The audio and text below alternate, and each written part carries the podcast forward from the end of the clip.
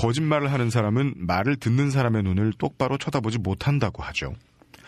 반대로는 사실을 말할 땐 눈을 똑바로 쳐다본다는 뜻이겠네요.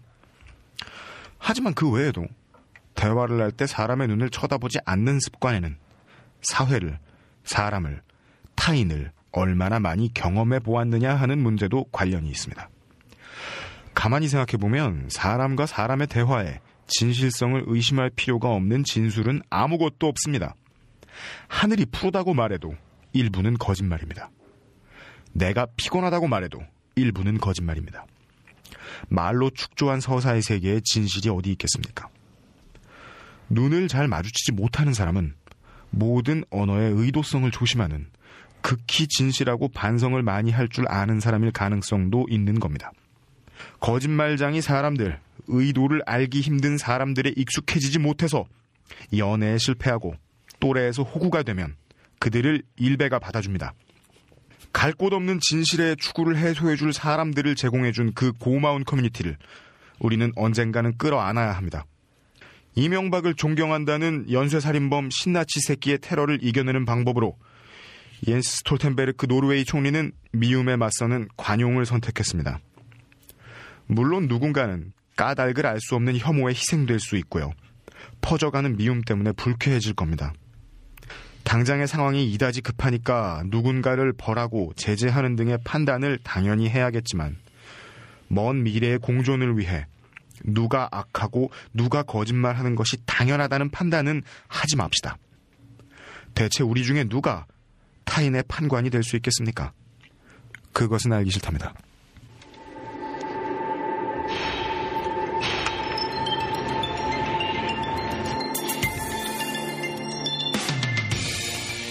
옆에서 남의 이야기를 들어주고 상황을 해석해주고 정답을 알, 내, 앞으로 관례가 될 거예요. 어. 안 틀리면 섭섭하고만. 이거 그냥 잘라 붙이죠. 아, 이것이 아이돌 여가수를 포기하는 스킬. 예. 한번 더, 한 번더 이게 도전해보고 그렇지. 예. 더한 번 틀리면 그냥 잘라 붙이는 걸로. 그렇죠. 예. 저는 이용을 자를 수는 없으니 이용의 목소리를 잘라야죠. 네. 네, 다시 갈게요.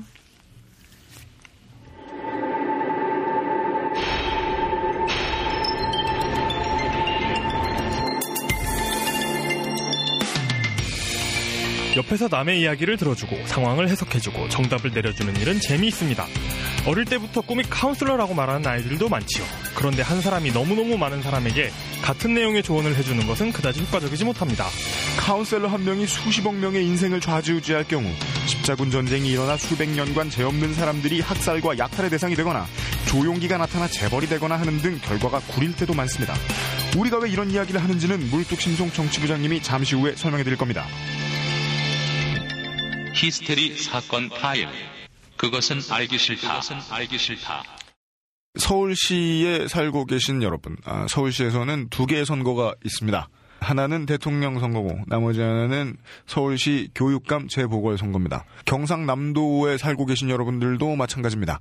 경상남 도지사 재보궐선거가 있습니다. 그래서 후보 벽보가 두 줄이 붙어 있죠. 그 앵그, 앵그리즘표 나오는데 맞죠? 그 맞아요. 예. 지금의 여론조사로는 지난 4월에 정계 은퇴를 선언한 홍준표 전 의원이 무난히 승리할 것으로 예상이 된다던데. 야권 단일 후보 나오지 않았나요? 그 그렇죠. 이번에도. 예, 권영기 씨가 나오셨죠. 두 분 다 은퇴를 번복하고 돌아오셨는데 결국 우리는 은퇴를 번복한 사람 중에 하나를 뽑아야 되죠. 음. 뭐 셔플로 알아서 잘 찍으시길 바라고. 셔플. 셔플. 아니 그 사람들이 투표를 하라 그러는 거예요. 정 모르겠으면 셔플로라도 찍어라. 레, 랜덤 함수 해가 그 뭐냐 예를 들면 노량진 학원가에서 잠시 유행했던 거죠. 음료수 랜덤 자판기. 500원을 넣으면 무언가가 나오는데 예 그게 막 쌍화탕일 수도 있는 거예요. 고등학교 때 다니던 학원 자판기가 순서가 엉켜 있어가지고 뉴비를 허용하지 않는 자판기였죠. 무심코 누르면 예. 엉뚱한 걸 뽑게 되는. 너는 잘못하면 미린다 먹는다. 예, 예, 그렇죠. 아, 그 오늘 나오다 이 얘기 왜 했지? 아, 오늘 나오다가 포스터들을 쭉 보다가 대통령 후보 포스터들 선거벽보 가운데서 가장 인상적이고 멋있었던 거는 김소연 후보의 포스터였어요. 메시지를 분명하게 전달해요. 사진 속에서 이 사람이 무엇을 하던 사람이고 어떠한 정치색을 가지고 있는지를 정확히 보여줘요. 음, 그러니까 너무 명징한 메시지는 사람들이 소화하기가 힘드니까 네, 네. 최대한 우회적으로 표현하죠. 음, 네. 예를 들면 문재인 후보의 포스터는 초록색을 통해서 민주당을, 네, 노란색을 통해서 참여정부를 보여줍니다. 그렇죠. 그리고 박근혜 후보의 포스터는 아무것도 보여주고 있지 않죠. 아, 빨간색을 통해서 마르크스 레닌을 보여주고 있어요. 음, 네. 예, 아, 붉은 혁명을 보여주고 있어요. 아, 그리고 어떤 보, 보톡스의 이점 이런 걸 보여주는 그렇죠. 예. 예. 그, 한나라당, 한나라당, 그래요. 어, 신한국당. 아, 신한국당 요새 당직자 회의 하는 거 보면은, 민자다 아, 미- 민자당. 민정당이죠. 예, 예. 이 사람들 하는 거 보면은, 그, 빨간색 야구 잠바 입고 다니죠. 네, 그렇죠. 예. 여의도 Red Armies. 그래가지고. 예. 보스턴 Red Stockings. 이런 거 같은 거죠. 예. 예. 여의도 Red Army예요 어, 그 빨간색의 이상한 혼용 때문에 아무것도 못 보여주고 있거든요. 어떤 메시지를 전달하지 못할 때 보통 색깔에다가 깃발을 꽂아요. 원색의 깃발을 꽂아요. 네. 그게 공산당 이후부터 있던 일이죠. 공산당 이전에도 있었어요. 그 예를 들어 중국군이 노란 깃발을 쓴다거나. 사진이 사람들에게 널리 통용이 되고 나서부터 아, 사람들은 사진을 보는 사람들은 빨간색을 보면 공산당을 상상하도록 아, 그렇죠. 예. 그게 이제 정치의 색깔이 본격적으로 많이 활용이 된 이후란 네, 말이죠. 예. 그리고 그거는 뭐 정치학을 따로 배우지 않아도 아이들이 기본적으로 압니다. 음, 가장 쉬운 메시지 전달 방식이거든요. 네. 그래서 정치학을 따로 배우지 않은 여학생들도 모여서 팬클럽을 만들면 무슨 색은 G.O.D, 무슨 색은 H.O.T 그렇죠. 배우지 않아도 그걸 압니다. 예. 근데 좀 더 명징한 메시지로 따질 것 같으면 저는 김소연 후보의 포스터가 그 빨간 띠두르고 나와 있는 뒷모습 포스터가 매우 마음에 들었어요. 어, 어, 그거 말고 뭐 강지원 후보의 포스터는 보셨어요 혹시? 아, 그, 광전 후보의 포스터는 보라색이에요. 전 다, 다른 건 모르겠는데, 예. 그, 그 사진으로 쓴 그, 그 사진 해상도가 너무 낮은 것 같더라고요. 아 픽셀이 좀 떨어졌구나. 예, 예. 어, 아이폰 3GS로 찍었나 보다. 강전 후보의 포스터는 보라색이죠. 네. 황제가 되겠다는 뜻인 것 같기도 하고. 음, 예. 통진당 제2 후보인가? 그죠? 그 보라색이 두 명 나왔어요, 이번에. 보라색 둘, 빨간색 셋이에요. 이번 대선 포스터 쭉 보시면은요. 네. 그 강지원 후보 것도 자세히 보면 재밌더라고요. 밑에 살짝 조그만하게 사랑, 자비, 홍익 이렇게 나왔어요. 당최 뭔 소린지 씨발. 나는 사랑, 자비, 성균관이다 씨발. 뭔 얘기야 그거, 그게. 그, 그 되게, 그 예. 되게 뭐, 뭐라고 해야 돼? 종교적인 것 같기도 하고. 음, 그, 난해하죠. 예, 난해, 난해합니다. 그죠. 그, 리고 그에 못지않게 난해한 게 박종선 후보. 박정선 후보. 예. 네. 국회 마크를 바꾸자고 해놨어요, 포스터에. 근데 차이를 모르겠어요. 그래서, 기본부터 바로 잡자면서 국회 마크를 바꾸재요. 그러니까 그 국회 마크를 바꾸자고 여러분들 한번 집에 가시면서 다, 다니시는 길에 선거벽보 한번 보십시오. 박종선 후보의 바꾸자고 해놓은 국회 마크는 예. 국회의원 마크가 3D에서 2D로 바뀌었을 뿐입니다. 그, 아, 그리고 보, VG에서 허큘리스로 바뀌었어요. 보면, 예. 보면은 획이 이렇게 하여튼 휘- 약간 다르게 휘었어요. 이거 보면 다르게 휘었는데 네. 그러니까 그 이분의 공약은 이겁니다. 뭐 경제 민주화 이런 거 없죠. 폐기죠. 그 국회 마크 바꾸겠다. 이거 공약입니다. 어제 그 초청 비대상 후보들의 토론회가 있었습니다. 네. 어, 초청 비대상 후보 토론은 한 번 딱 있어요. 어제 지나갔으면 못 보십니다. 김소연 후보하고 김순자 후보하고 박종선 후보가 나왔는데 박종선 후보 대박 히트 쳤어요. 제가 보기에. 음. 아, 뭐, 그- 그걸 또 다 보셨어요? 네, 봤어요.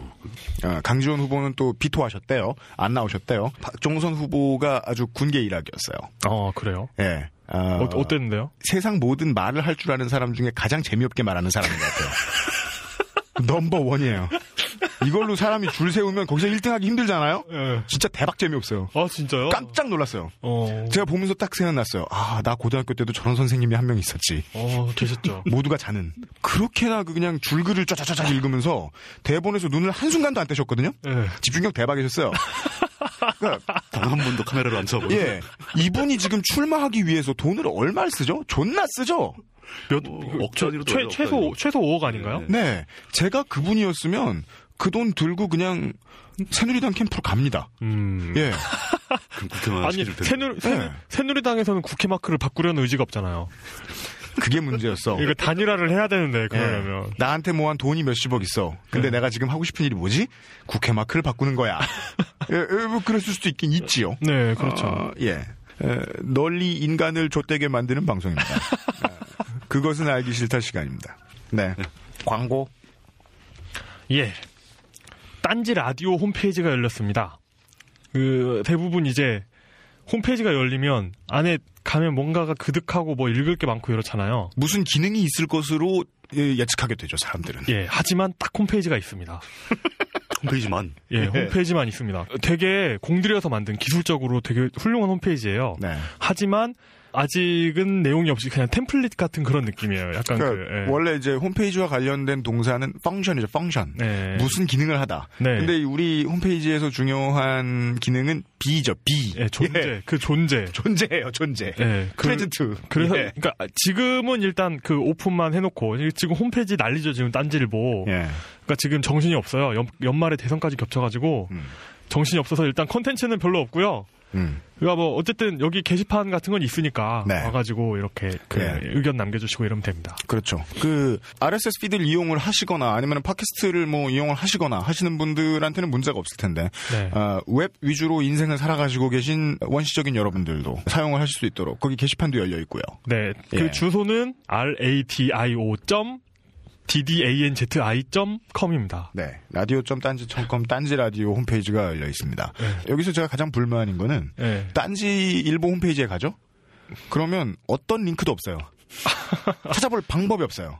네. 제가 딴지 일보하고 넥센 히어로즈의 여러분들에게 촉구합니다.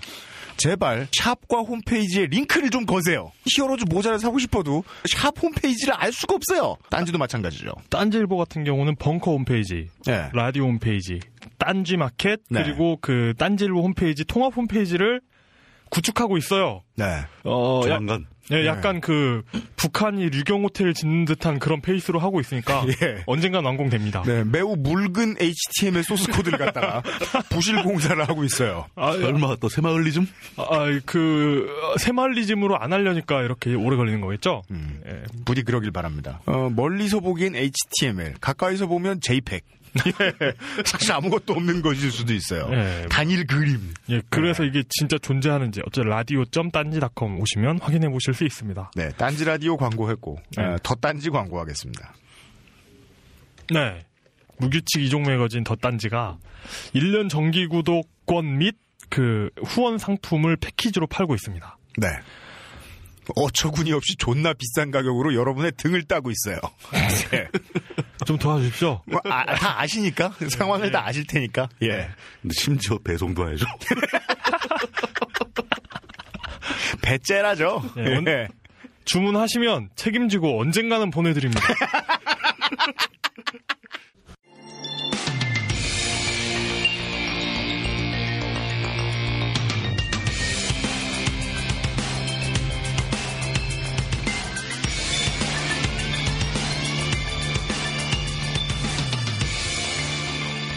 그것은 알기 싫다 일부. 시사 해설. 그렇게는 알기 싫다. 대한민국 진보의 역사, 오늘, 내일에 대한 재현까지 한 방에 물뚝심송 정치부장의 e-book, 진보야 아직 지치지 마. 인터넷 교보문고와 예스24에서 만나보실 수 있습니다. 값도 싸요. 네. 3,000원도 안 돼요. 2,800원 해보시고 있습니다. 이번에 제가 그 대선 레이스가 시작되기 전에 박근혜 후보에 대해서 이제는 완벽하게 이 사람이 지지다. 이 사람이 프로 박근혜다 하는 게 이제 밝혀졌죠. 시사평론가 고성국 씨의 아, 어, 책을 읽었어요. 네. 제가 2012년에 통으로 읽은 책이 뭐 기껏해야 10권 좀밖에 안 되는데 네. 감동받아가지고 통으로 다 읽었어요. 오. 예. 에, 두 가지였죠. 하나는 어떻게 이렇게 논리 정연하고 추리력이 뛰어나고 데이터를 꺼내기 위해서 되게 부지런한 사람이 네. 박근혜 후보 이야기만 나오면 갑자기 비논리, 음. 갑자기 감성 네. 이렇게 확 도는가. 네. 얼마나 힘들었겠냐, 얼마나 외로웠겠냐. 나도 외롭고 힘들어. 씨발 대통령 시켜줘. 네. 그 다음에 또 하나는 정치평론가들 책 참 쉽게 쓴다. 음. 예. 네. 칭찬이 아니라 이 일필휘지가 글을 많이 쓰기 위해서 적은 데이터만 넣죠. 빨리 쓰기 위해서. 음, 데이터를 많이 안 넣어요. 정치부장님은 어떻게 쓰시나요? 노 코멘트 하겠습니다. 앞에도 제가 대본에 써놨는데 사람들이 사람들이랑 대화를 하면서 네. 에, 상담을 받고자 하는 사람들이 있고 그와 동일한 공급으로 네. 상담을 해주기를 좋아하는 사람들이 있습니다. 여러분 사람들이랑 술을 먹거나 하여간 친해지다가 보면 대화를 하면서 나는 사람들이랑 상담해주는 게 특기다라고 주장하는 멍청이들을 많이 만나볼 수 있습니다. 네. 그들이 지식이 얼마나 얕은지도 뻔히 보이는데 네, 저도 한때 그런 멍청이 중에 하나였죠. 근데 알고 보면 그 사람들은 지식이 뛰어나고 논리력이 뛰어나서 상담을 잘해주는 게 아니에요. 예. 들어주는 능력이 있어요. 예. 알고 보면 사람의 고민을 해결해주는 건요. 정답을 내주는 게 아니라 고민을 들어주는 겁니다. 음, 예. 예, 옆에 사람이 있고 그것이 들린다는 사실을 확인시켜주는 겁니다. 네. 이래서 경전이 모두가 사기죠.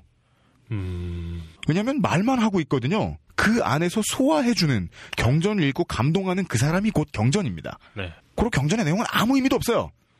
맞습니다. 태초에 천하제일 무도회가 있어서 되는 거란 말이에요. 그렇죠. 예. 누구는 누구를 이기고 누구는 누구를 이기고 누구는 누구를 이기고 결승전에 누구를 만나. 그럼 감동을 받고 자기 인생을 되돌아볼 수 있는 거예요.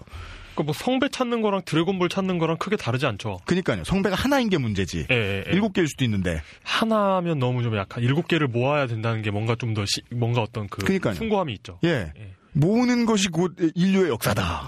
이렇게 이해할 수 있는 거 아니에요. 네. 지금 오늘 하는 얘기가 네. 개인 개발 경영서라고 부르는 서, 서점에 섹션이 따로 있죠. 네. 자기 개발. 존나 많이 팔리는 예. 인생의 지름길로 인도해 줄 것 같은 부자를 만들어주는 secret이 거기 숨어 있을 것 같은 알고 보면 그 secret은 그 secret을 쓴 작가가 부자가 되었다는 것밖에 없는 시크릿을 팔아서 음. 에, 바로 그런 자기개발서 홍수가 대한민국 사회에 어떠한 의미를 가지고 있는가 유lâm 씨가 지금 저 앞에 꺼내놓은 저 책. 1990년대에 미국에서도 미국에서지만 네. 대한민국에서도 자기개발 경영서의 홍수를 일으키는데 수원이 되었던 그렇죠. 책입니다. 지금은 작고하신 세계에서 가장 유명한 개인 컨설턴트예요.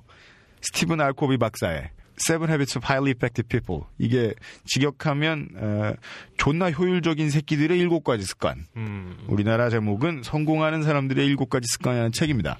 이게 이펙티브 피플이 곧 성공한 사람이라는 어- 인식이 있는 거죠. 그렇죠. 네. 어딘가에선 평화로운 사람. 네. 우리로 이야기할 것 같으면 집에 가만히 있는 사람. 음. 저로 책을 쓰라면 집에 가만히 있는 사람들의 일곱 가지 습관. 아무것도 안 하는 잉여들의 일곱 가지 습관. 이런 책을 썼을 텐데. 네. 예. 일배충들의 일곱 가지 습관. 예. 아, 겔질의 비밀. 이렇게 하면 나도 평생 겔질만 하며 살 수 있다. 네. 뭐 이렇게 될 수 있잖아요. 천 번은 흔들려야 고정력 된다.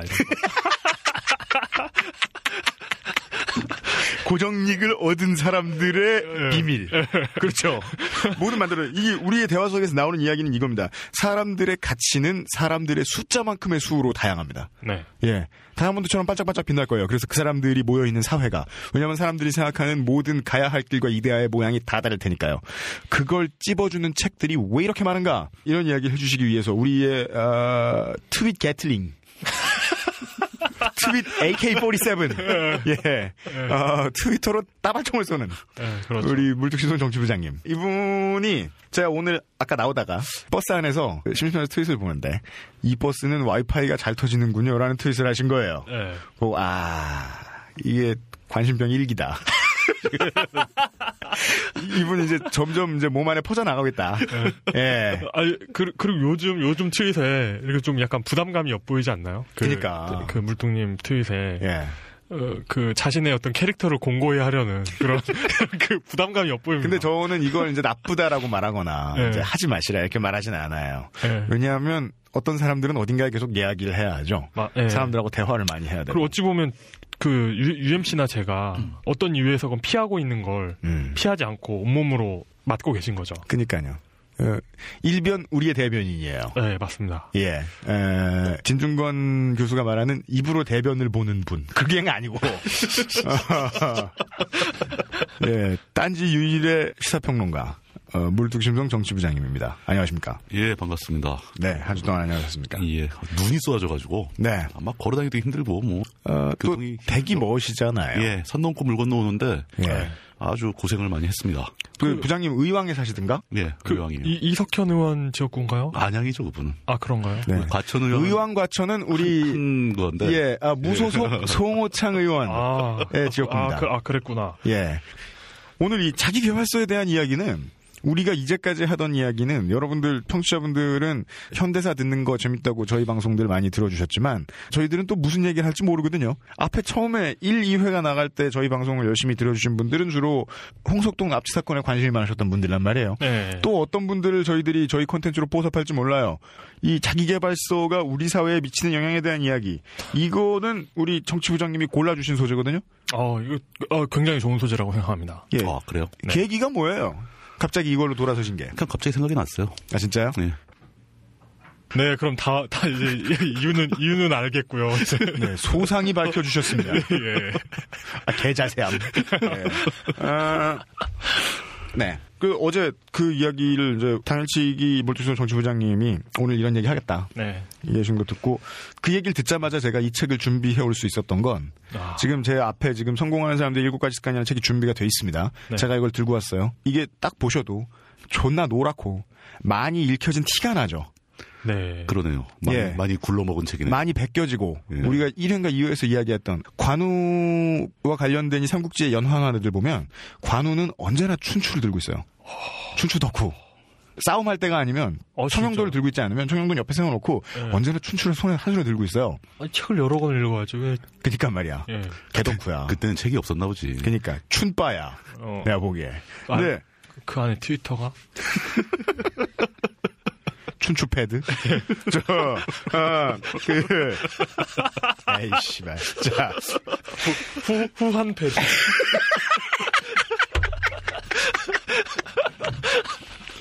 Copyright by 후한 캘리포니아. 뭐, 예, 예, 알겠습니다. 아, 왜냐면 제가 이 책이 나오자마자 사서 예. 고등학교 내내 죽도록 읽었기 때문이에요. 어, 정말 죽도록 읽었습니다. 어, 대학교 그 시험 보고 면접 볼 때도 이 책을 제일 감명 깊게 읽었다라고 말할 정도였습니다. 어, 그리고 제가 이 책을 보고 배웠던 거는 그 성공한 사람들 일곱 가지 습관이라는 책 안에서 유명해진 이론들이 많이 있었어요. 예를 들면 1, 2, 3, 4 상한 업무의 중요성, 바쁘고 중요한 일, 뭐 네, 바쁘고 네. 안 중요한 일, 안 네. 바쁘고 중요한 일, 뭐 이런 거 뭐 먼저 해라 어쩌고 저쩌고. 네, 네, 네, 네. 혹은 뭐 그다음에 이 책 때문에 가장 어, 많이 팔리게 된 물건은 바로 프랭클린 플래너라는 거였어요. 그렇죠. 일주일을 몇 가지의 업무 분장으로 나누어서 필요한 일들을 적어 놓는 네. 뭐 그런 다양한 컨텐츠들이 이 책 안에 있었는데 저를 가장 감동시켰던 거는 마하트마 간디의 이야기를 하면서 스티븐 코비가 역설했던 주도성의 원이라는 개념이었습니다. 음, 이게 뭐냐면 충분히 자기 주도적인 사람은 자기 주도성의 원을 늘려서 타인을 그 안에 포섭하는데 음, 반대로 그렇지 못한 사람들은 남의 주도성의 원 안에 포섭되게 되어 있다. 음. 라는 이야기였어요. 예. 자기주도적으로 아무 일도 못한다. 네. 저는 그 이야기를 읽은 다음에 더 이상 이 책의 디테일이 필요 없다는 사실을 배웠습니다. 음, 이 스티븐 코비라는 작가가 저한테 가르쳐 준 거예요. 자기 안에서 끄집어내고 나면 더 이상의 충고는 필요 없다. 음, 그 충고는 내 안에 있을 테니까. 음. 그래서 저는 이 책이 매우 고마웠어요. 이 책을 본 다음부터 자기 개발서를 하나도 안 보게 됐습니다. 음, 제 고등학교 2학년 때 일이었는데, 근데 어떤 사람들은 또 그렇지 못한가 보죠. 비슷한 책들이 계속해서 나오고, 네. 요즘은 홍수처럼 이렇게 살아라, 저렇게 살아라. 그 다음 레벨, 이렇게 미쳐라, 저렇게 미쳐라, 무엇처럼 미쳐라. 마지막 레벨, 이러다가 죽어라, 저러다가 죽어라. 이런 개새끼들, 간접 살인범 새끼들. 그 다음에 이제 디테일이 시작되죠. 초등학교 입학 전에 해야 할 몇 가지. 네. 10대에 해야 할 몇 가지. 아니, 그래서 20대에 해야 할 몇 가지. 마지막에 죽어라라니까. 아, 그래요? 아직 부검되어라가 안 나왔잖아. 이렇게 부검되어라. 저렇게 장사 지내줘라. 후손 관리 3개명. 예. How can you be cremated? 예. 그, 저, 네. 짤방도 많이 돌아다녔잖아요. 이제 그 공부에 관련된 책. 뭐, 예. 아까 얘기한 대로 공부에 미쳐라. 뭐, 그걸 출발해서 그니까요. 끝엔 공부하다가 죽어라잖아요. 그니까요. 이묘한 선수의 그 자서전이 나처럼 미쳐봤던가요? 자서전도 냈어요? 예, 하나 내셨었어요. 아마 제목이 그거였을 거예요. 어. 하지만 사람들이 그 안에서 깨달았던 진실은 그거였죠. 나처럼 벙커링. 그 사람들은 책 속에서 혹은 책 겉장을 보더라도 예. 필요한 진실을 끄집어냅니다. 굳이 그 안에서 구구절절 감동받고 이 시크릿 오늘 죽도록 이야기할 가능성이 있는데 아 이러면 부자가 되는구나 이렇게 깨달으면 그거 되게 부정적인 거란 말이죠. 썬큰으로 달려가라. 아, 그니까요. 예, 썬큰에서 죽어라. 예, 로템에서 부검되어라. 네. 아, 더 달려가기 전에 씨발 참 됐습니다. 아, 오늘의 주제를 건드려 보겠습니다. 예, 아, 영광스럽게도 오늘 AS 거리가 별로 없어요. 그게 영광스러운지 잘 모르겠는데 아, 저도 안 얘기했다는 걸 수도 있어요. 그쵸. 실수를 하지 않은 걸 보면 AS 거리를 못 찾았어. 우리- 우리는 실수하게 되어 있는 새끼들인데 분명히 있을 텐데 못 예, 찾았어. AS가 없는 것으로 보아. 네. 어, 예, 예, 예. 오늘의 넘어가겠습니다. 이야기를 AS 예. 진행해 보겠습니다. 그 얘기를 준비하다가 이제 그 자기개발서 얘기를 하다가 찾아보니까 이제 제일 먼저 떠오른 사람이 이 사람이에요. 그 로버트 키요사키라는 사람인데. 네. 아까 그 일곱 가지 습관의 그 코비도 대단하지만 네. 이 키요사키 이 사람도 대단한 사람이에요. 네. 대단하다는 게 훌륭한 쪽으로 대단하지는 않은 것 같고 돈을 무지 많이 벌었습니다. 그러니까 로버트 키요사키의 대표작은 부자 아빠 가난한 아빠예요. 이 네. 책도 아마 다들 들어보셨을 거예요. 예, 그렇죠. 저도 이거를 꽤 많이 권해서 받았고 음. 이책 한번 읽어봐 그러고 주는 사람도 많았고 네. 또 뭐 이걸 읽고 나서 소감이라고 쓴 글도 많이 받고 네. 네. 뭐꽤 괜찮은 책이죠. 부자 아빠, 가난한 아빠. 예. 네. 이 사람은 그거를 이 필두로 해서 한 15권 정도의 책을 씁니다. 네. 근데 그 15권 책을 다 합쳐가지고 한 2,500만 권, 2,600만 권을 팔았답니다. 야, 대단한 거죠. 인세만 해도 수백억이 넘는 거죠, 이게. 그 김지영 교수님이 17세만 찍었는데 17세 네. 찍으면 몇, 몇 권이죠? 네, 그리고서 구반부의 집을 얻으셨죠. 예, 예. 한 권씩 뽑진 않았을 거 아니야. 17권을 판 건 아닐 거 아니야. 예, 그렇죠. 네. 보통 한 세에 제가 알기로는 한 2,000개, 3,000개씩 찍는 걸로 알고 있어요. 네. 그러면은 2천 몇, 몇백만 권이요? 2,600만 권인데 이게 이 정도로 책이 팔리기 시작하면 그 사람은 책 인세는 작은 수입이 되죠. 네. 강연이나 뭐 이벤트 이런 게 줄줄이 따라오니까. 그렇죠. 결국 이 사람은 자기 자산을 관리하기 위해서 회사들을 막 만들게 되는 겁니다. 음. 근데 회사 이름을 다 부자 아빠가 가장 히트쳤으니까 이거 브랜드화 시킨 거죠. 네. 그 company 이름이 Rich Dad. Rich Da 아, 그 또 비슷하게 Rich Global 뭐 이런 식으로 회사를 만드는 거예요. 네네네. 회사 이름이 부자야. 주식회사 부자. 우리나라에서 이거 이거 얘기해도 되나 모르겠는데 공지영 작가가 최근에 통산 천만 권 팔았다고 와. 기록을 넘어섰다고 얘기를 들었어요. 엄청난 네. 판매량인 거죠. 그 따져보다 보니까 이제 궁금해졌어요. 그럼 과연 인류 역사에서 어느 책이 가장 많이 팔렸는가? 그건 질문이 아니죠. 왜냐하면 성경 있잖아요. 100% 성경입니다, 이건. 아, 그래요? 예. 근데 성경은 사실 팔린다라고 보기 좀 그렇잖아요. 네. 이거 의뢰이 필요한 책인 겁니다, 성경은. 고로 공구된다라고 하죠. 저, 저 희, 네. 저희 집에도 공짜로 받은 성경이 있는데. 몇, 몇 개씩 있을 거예요, 집집마다. 네. 뭐 호텔 방에 가도 뭐 성경 하나씩 있는 데 네. 있고. 이제 뭐 공부 시대 끝났어요. 이제 저 디지털 북 시대이기 때문에 이제 성경은 더 이상 팔리면 안 돼요. 저는 그렇게 생각해요. 하여간 이전까지 존나 제일 많이 팔린 책은 성경. 100%. 네. 그리고 이제 성경하고 유사한 게 뭐죠? 이슬람의 꾸란도 꾸란도 팔겠죠? 만만치 않게 아, 팔리기도 많이 팔리고. 그러니까요. 저기 저 이태원 가면 거기 그 저 대사관 같은 거 있지 않습니까? 네, 네, 그런데 네. 가면 막 조그맣게 만들어 줍니다. 네. 어. 그 굉장히 그 서비스도 괜찮고 한번 가 방문해 보세요. 네. 재밌습니다. 예. 어, 열 자리가 넘어가는 인류의 성서인데. 어, 그럼요. 예, 꾸란 존나 많이 팔았겠죠. 그런 종교적인 네. 경전은 이건 좀 별도로 쳐줘야죠. 이건 시장에 나온 상품은 아니니까. 네. 또 있습니다. 저 모택동, 그 마오쩌둥의 어록 뭐 이런 책이 있습니다. 아, 그 레드북이라고 하는. 어, 이런 이런 거는 뭐 어마어마하게 뿌려졌죠. 네. 그런 책들은 사실 이게 또 역시 상품이 아닌 거죠. 네. 권력이나 어떤 뭐 그런 거에 의해서 뿌려진 책들이니까 네. 이런 걸 다 제거하고 다 빼버리고 음. 순수하게 시장에서 진짜 팔린 책. 예, 진짜 또 사람들한테 돈 받고 판 책 네. 가장 많이 팔린 게 뭘까? 뜻밖의 이 찰스 디킨스가 쓴 두 도시 이야기가 음. 어, 그래요? 2억 권이 넘게 팔렸답니다. 2억 권. 이게 소설인데 네. 배경이 저 이제 그 두 도시가 저겁니다. 런던과 파리예요. 그 프랑스 파리 그 혁명 고 고 시절에 벌어지는 러브 스토리입니다. 그 책 한 권으로 봤을 때죠. 시- 시리즈로 된 걸 제외하고 아, 단행본으로 시리- 팔린 거. 시리즈는 빼- 시리즈는 다 합쳐지니까 더 많죠. 네. 단행본 중에 최고가 이거고 그 바로 뒤를 추격하고 있는 것들이 이제 뭐뭐 예상하실 겁니다. 어린 왕자 네. 뭐 네. 그리고 또 반지 여장 책이 엄청 많이 팔렸습니다. 네. 네, 네, 그랬죠. 이런 것들이 뭐 1억 5천만 뭐 이렇게 팔았다고 합니다. 그 이제 쭉 밑으로 내려와서 보면 1억 건 밑으로 내려오면 이제 나니아 연대기 이거 판타지 소설인데 네. 많이 팔렸죠. 8,500만 부 팔렸다고 그러고. 오. 이게 저 숫자는 정확하지 않을 겁니다. 지금도 계속 팔리고 있으니까. 그렇죠. 네. 저 아까 얘기한 두 도시 이야기도 계속 팔리는 책이에요, 그게. 네. 예. 그리고 호밀밭의 파수꾼이 한 6,500만 권. 그것도 그다 이- 들어보셨을 거예요, 이런 책들은. 예전에 Conscience of Liberal을 읽으면서 같이 여- 원서로 사서 읽었던 게 호밀밭의 아, 파수꾼이었죠. 예. 내용은 전혀 모르겠네요. 내용은 어떻게. 아, 아, 대충은 알아 요. 욕이 많이 나오더라고요. 그러고 이제 이거는 제가 좀 좋아하는 책 중에 하나인데 움베르토 에코의 장미의 이름이 한 5천만 권 넘게 네. 팔렸습니다. 어, 재밌죠. 예. 네. 사실 이게 5천만 권 이렇게 팔리면 대단한 거죠, 이게 책이. 네. 그뭐 작가가 버는 돈 이전에 네. 이 사회에 영향을 얼마나 크게 줬겠냐는 그렇죠. 거죠. 움베르토 에코 선생은 이제 억울해서 못 죽어요. 네. 번 돈이 너무 많아가지고. 지금도 건강하시잖아. 네. 아마 돈 문제는 초월하지 않았을까 이제 뭐 그렇게 생각되죠. 해리포터 얘기가 나오는데 해리포터가 사실은 시리즈 통산으로 다 따지면 이게 이게 top입니다. 음, 근데 그 해리포터 시리즈는 이 단행본으로도 기록에 들어가요. 음, 예. 해리포터 시리즈 중에서 그 해리포터와 죽음의 성물 요 한 편이 4,400만 개가 팔립니다. 이 통산으로 보면은 해리포터 시리즈 전체가 4억 5천만 개 팔렸답니다. 4억 5천만 부. 야, 대단하다. 이 롤링이라는 아주머니는 이거 하나 써가지고 완전히 뭐 네. 세계적인 갑부에 졸지에 들어가 버린 거죠. 그러니까요. 조한 롤링 씨 그냥 에, 에, 거의 뭐 겔지라는 우리들 레벨이셨다가. 예. 무슨 뭐 다락방 같은 데 짱 박혀가지고 네. 글을 쓰기 시작했다고. UMC가 방송을 만들려는 노력으로 그분은 그냥 소설을 쓴 거죠. 그, 진짜? 확실해요? 확인되면 진짜 존나 고마웠겠 내가. 예. 그거는 확인이 안 될 것 같은데. 어 깜짝이야. 예. 그냥 듣다 말고 막 인생의 시크릿을 쳐 알아버렸네. 예. 아, 예, 예, 예. 예, 예, 예, 예. 근데 이제 이거 top class를 보면 다 이게 문학 작품들이잖아요. 네. 소설이고 그러게요. 뭐 판타지 사실 해리포터도 소설입니다 이게. 아, 아, 그럼요. 예. 근데 그러니까 역사적으로 인류들이 가장 많이 사보는 책은 소설책입니다. 문학이죠, 문학. 네. 시집도 꽤 팔린다고 하지만 시집보다는 소설이, 소설이 훨씬 많이 나가죠. 네. 근데 이게 특히 현대 사회에 올수록 네.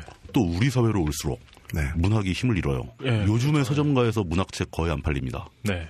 맞습니다. 돈 안 되는 장르죠. 예. 문학이 안 팔리는데 설마 인문 사회과학 책은 팔리겠어요? 인문 사회과학 서적은 요즘에 출판돼서 천 개 팔기 힘듭니다. 음. 500개도 안 팔리고 사라진 책이 부지기수예요. 네. 제가 최근에 어, 올 초에 인문사회과학 서적 하나 번역했는데 아직 못 나오고 있어요. 그러니까 출판사가 아예 못 내는 거죠. 그러니까요. 여차하면 종이값도 못 뽑아. 네. 잘못했다가. 뭐라 말하기도 힘들어요. 예. 여러분, 어, 미국의 우상 투팍의 생애 책 나오면 나중에 좀 사주세요. 네. 아니, 그러, 6개월 전에 번역 끝냈어요. 아, 그리고 UMC 번역 잘합니다. 음, 어, 들고 봤어요, 영어를, 언제? 영어를 잘하시니까. 예? 언제 봤어요? 아니, 뭐, 그, 그 잘하게 생겼잖아요. 뭐야, 그게! 그 뉴욕 뒷골목에서 뵌 것 같은 그런. 네, 두 가지 이야기를 들었는데 이용 얘기만 들으면 저는 세계 최고의 부잖아요. 네. 음. 그런데 이제 우리가 지금 오늘 얘기하고자 하는 책들, 네. 이 자기개발서 분야들이 사실 이렇게 top class는 별로 없는데 네. 요즘에 들어와서 많이 팔리기 시작하는 게 이게 한 10년 지나면 이런 게 top class로 올라갈지도 모르겠어요. 음. 그 추세가 좀 이상하게 된 거죠. 그러니까 뭐, 그 바로 다음 단계 뭐, 아까 얘기 나온 일곱 가지 습관. 네. 스티븐 코비 책. 이게 한 2천만 부 레벨일 네. 겁니다. 그리고 그 누가 내 치즈를 옮겼을까? 뭐 아, 이거 네. 기억나시죠? 어. 네. 이것도 한 2,600만 개? 그 스펜서 존슨이라는 사람이 쓴 거죠. 네. 네. 그 이런 것들이 대표적인 자기개발서들이죠. 네. 그러니까 쉽게 말하면 돈 버는 법이에요. 돈 버는 법. 네. 2천만을 가장 현실감 나게 설명해 드릴 수 있는 방법은 아마 아, 전 세계 인구의 300명 중에 한 명이 가지고 있다는 걸 겁니다. 그렇죠. 북한 인구 전체가 가지고 있는 거죠. 그러게요. 네. 300명 중에 한 명이면요. 강남역을 걷다 보면요. 20초에 한 번, 한 번쯤 있다는 거예요. 그러니까 갖고 있거나 본 사람이 네. 그렇게 많다는 얘기죠. 네. 그렇죠. 우리나라에서 나온 책, 한글로 된 책, 네. 그 랭킹에 좀 들어있는 거 없냐? 음. 들어, 들어가는 게 있습니다. 뭘까요? 통일교 경전? 네. 아니, 그런 거 아까 경전 같은 건 째, 아, 빼고. 경전, 경전 빼고? 예. 돈, 돈 주고 사는 책. 이문열 삼국지. 그거는 뭐 레벨이 그렇게 안 됩니다. 아, 그래요? 우리나라에서 많이 팔린 소설이 뭐 한 200만 개, 300만 개 이 정도 팔리거든요. 네. 네. 한참 잘 나가던 시절에도. 네. 그러니까 여기 지금 여기 뭐 2천만 개, 3천만 개 단위로 얘기하는데? 거기 어떻게 낍니까? 토지, 태백산맥, 뭐, 무정, 이런 거 아니에요? 그런 거 다 쳐봐야 100만 단위지 천만 단위를 넘는 게 거의 없어요. 아, 시, 진짜요? 시에라 태백. 아마 다들 보셨을 겁니다. 이 책 다 보셨을 겁니다. 음. 홍성대 씨가 쓴 수학의 정답. 맞다, 맞다, 맞다, 맞다. 씨발, 맞다, 맞다, 맞다, 맞다. 아, 그렇구나. 이게 통산 지금 3,950만 부에서 4천만 부를 넘어가려고 노리고 있어요. 홍, 성대 씨 이분이 상상고등학교라고 자립형 사립고 있어요. 음. 여기 이사장님이시잖아요. 학교로 아예 만드는 거죠. 음. 네, 돈을 그러니까 이분이. 이분이 학교 만드셨는데 이게 전주에 있어요. 전주에 근데 있어요? 제가 전주에서 고등학교 다닐 때만 해도 상상고가 자립형 사립고가 아니었어요.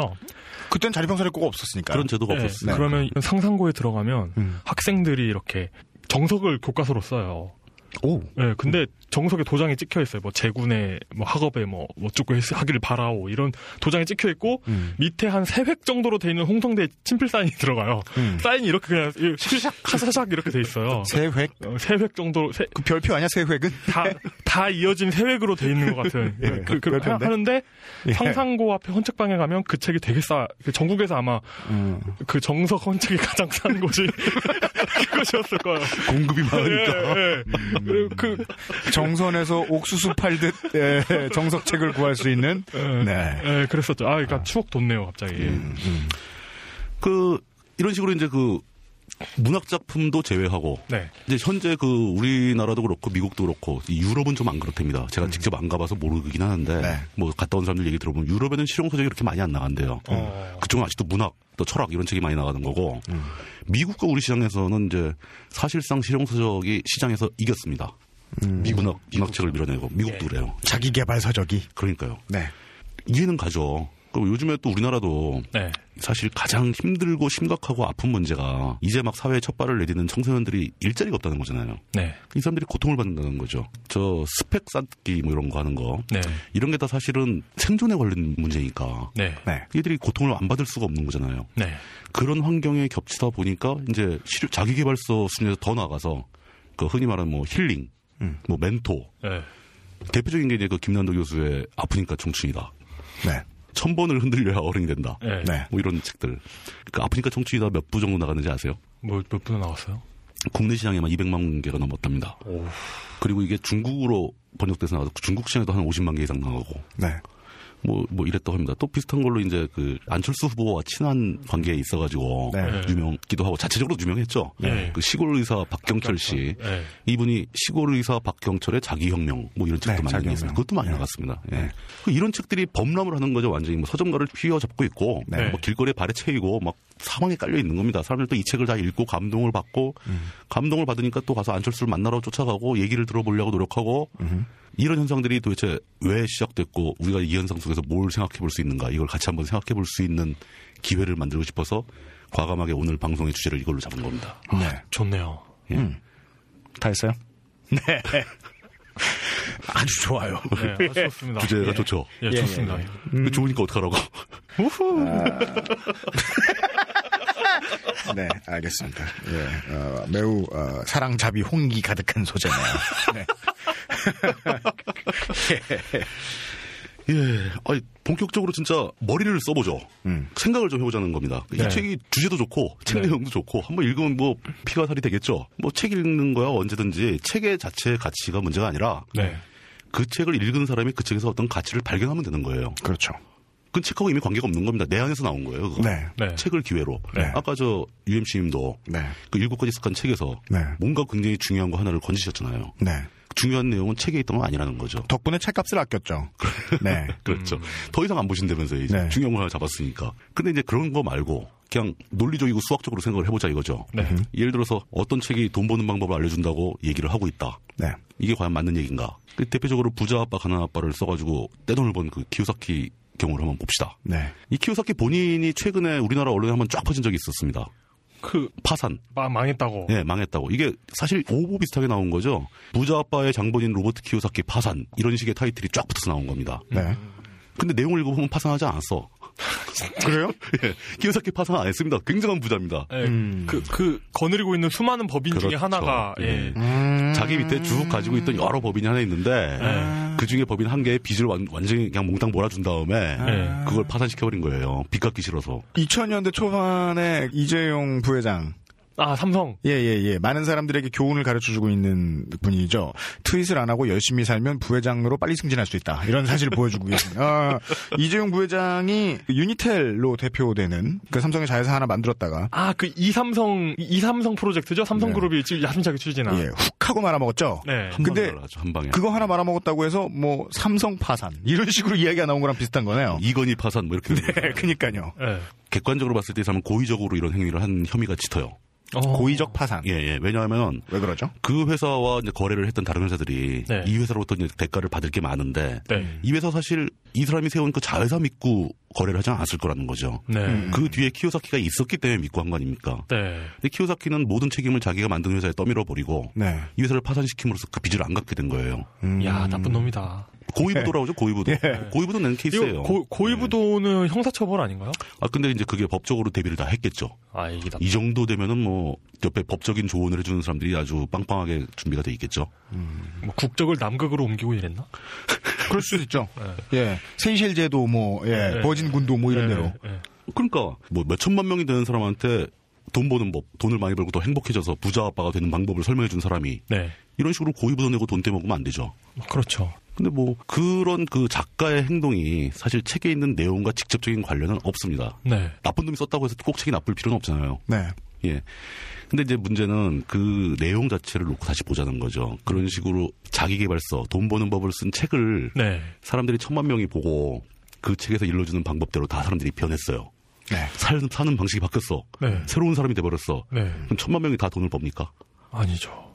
불가능한 얘기잖아요, 이게. 네. 물론 일반인들은 경제적인 지식이 부족합니다, 실제로. 음, 그렇죠. 어떤 코치를 받을 수 있어요. 네. 그러니까 뭐, 아, 그냥 뭐 무조건 난 회사만 열심히 나가서 그냥 열심히 일하면 언젠가 부자가 되겠지. 이런 생각을 하는, 어, 좀 약간 부족한 면이 있죠. 네. 이 사회가 어떻게 돌아가는지를 좀 이해를 하고, 네. 뭐, 투자할 수 있으면 투자를 하고, 아니면 투자를 위해서 목돈을 좀 마련하려고 노력을 하고, 이런 힌트나 하나의 아이디어를 제공해 줄 수 있을 겁니다. 그렇지만 그 책을 읽- 읽은 모든 사람이 부자가 될 수 있는 방법은 전혀 없는 거죠. 그죠. 사회 구조상 그 왜- 얻어야 되는 게 돈인데 그러니까. 어떻게 그게 공평하게 모두를 부자를 만들어줘? 말이 안 되는 거죠. 그럼 그게 인플레이션이죠. 예. 쉽게 얘기해서 사회에는 돈이 제한돼 있어요. 돈의 총량은 정해져 있다는 거죠. 재화의 총량은 정해져 있는 겁니다. 네. 이걸 사회의 구성원들이 나눠 갖는 거 아닙니까? 네. 그럼 어떤 사람이 평균보다 많이 갖게 되면은 분명히 그 사람에 비해서 평균보다 못 갖는 사람이 존재하는 거예요. 음. 정확한 그 개념상으로 제로섬 게임이라는 거죠. 네. 누군가 이기면 누군가 지게 돼 있습니다. 다 통합은 고정된 거예요. 음. 네. 그 이런 상황에서 이 부자 되는 법 책을 아무리 열심히 읽어가지고 자기가 그 다 따라한다고 해서 부자가 될 것이다라고 기대하면 이건 바보라는 거죠. 그러니까 네. 누가 알려줬으면 좋겠는 거죠. 어떻게 살지. 그런 심, 심리적으로 그런 면이 있죠. 불안한 네. 겁니다. 자기 앞날을 모르니까 네. 어떻게 누군가 좀 똑똑해 보이는 사람이 자기한테 방법을 알려줬으면 좋겠는데 음. 네. 그게 몇 천만 권 찍혀서 팔리고 있는 책에서는 그런 내용을 찾을 수가 없다는 거죠. 그럼요. 그래서 그런 책을 보면 대부분 내용이 이렇습니다. 너는 이렇게 생각하지.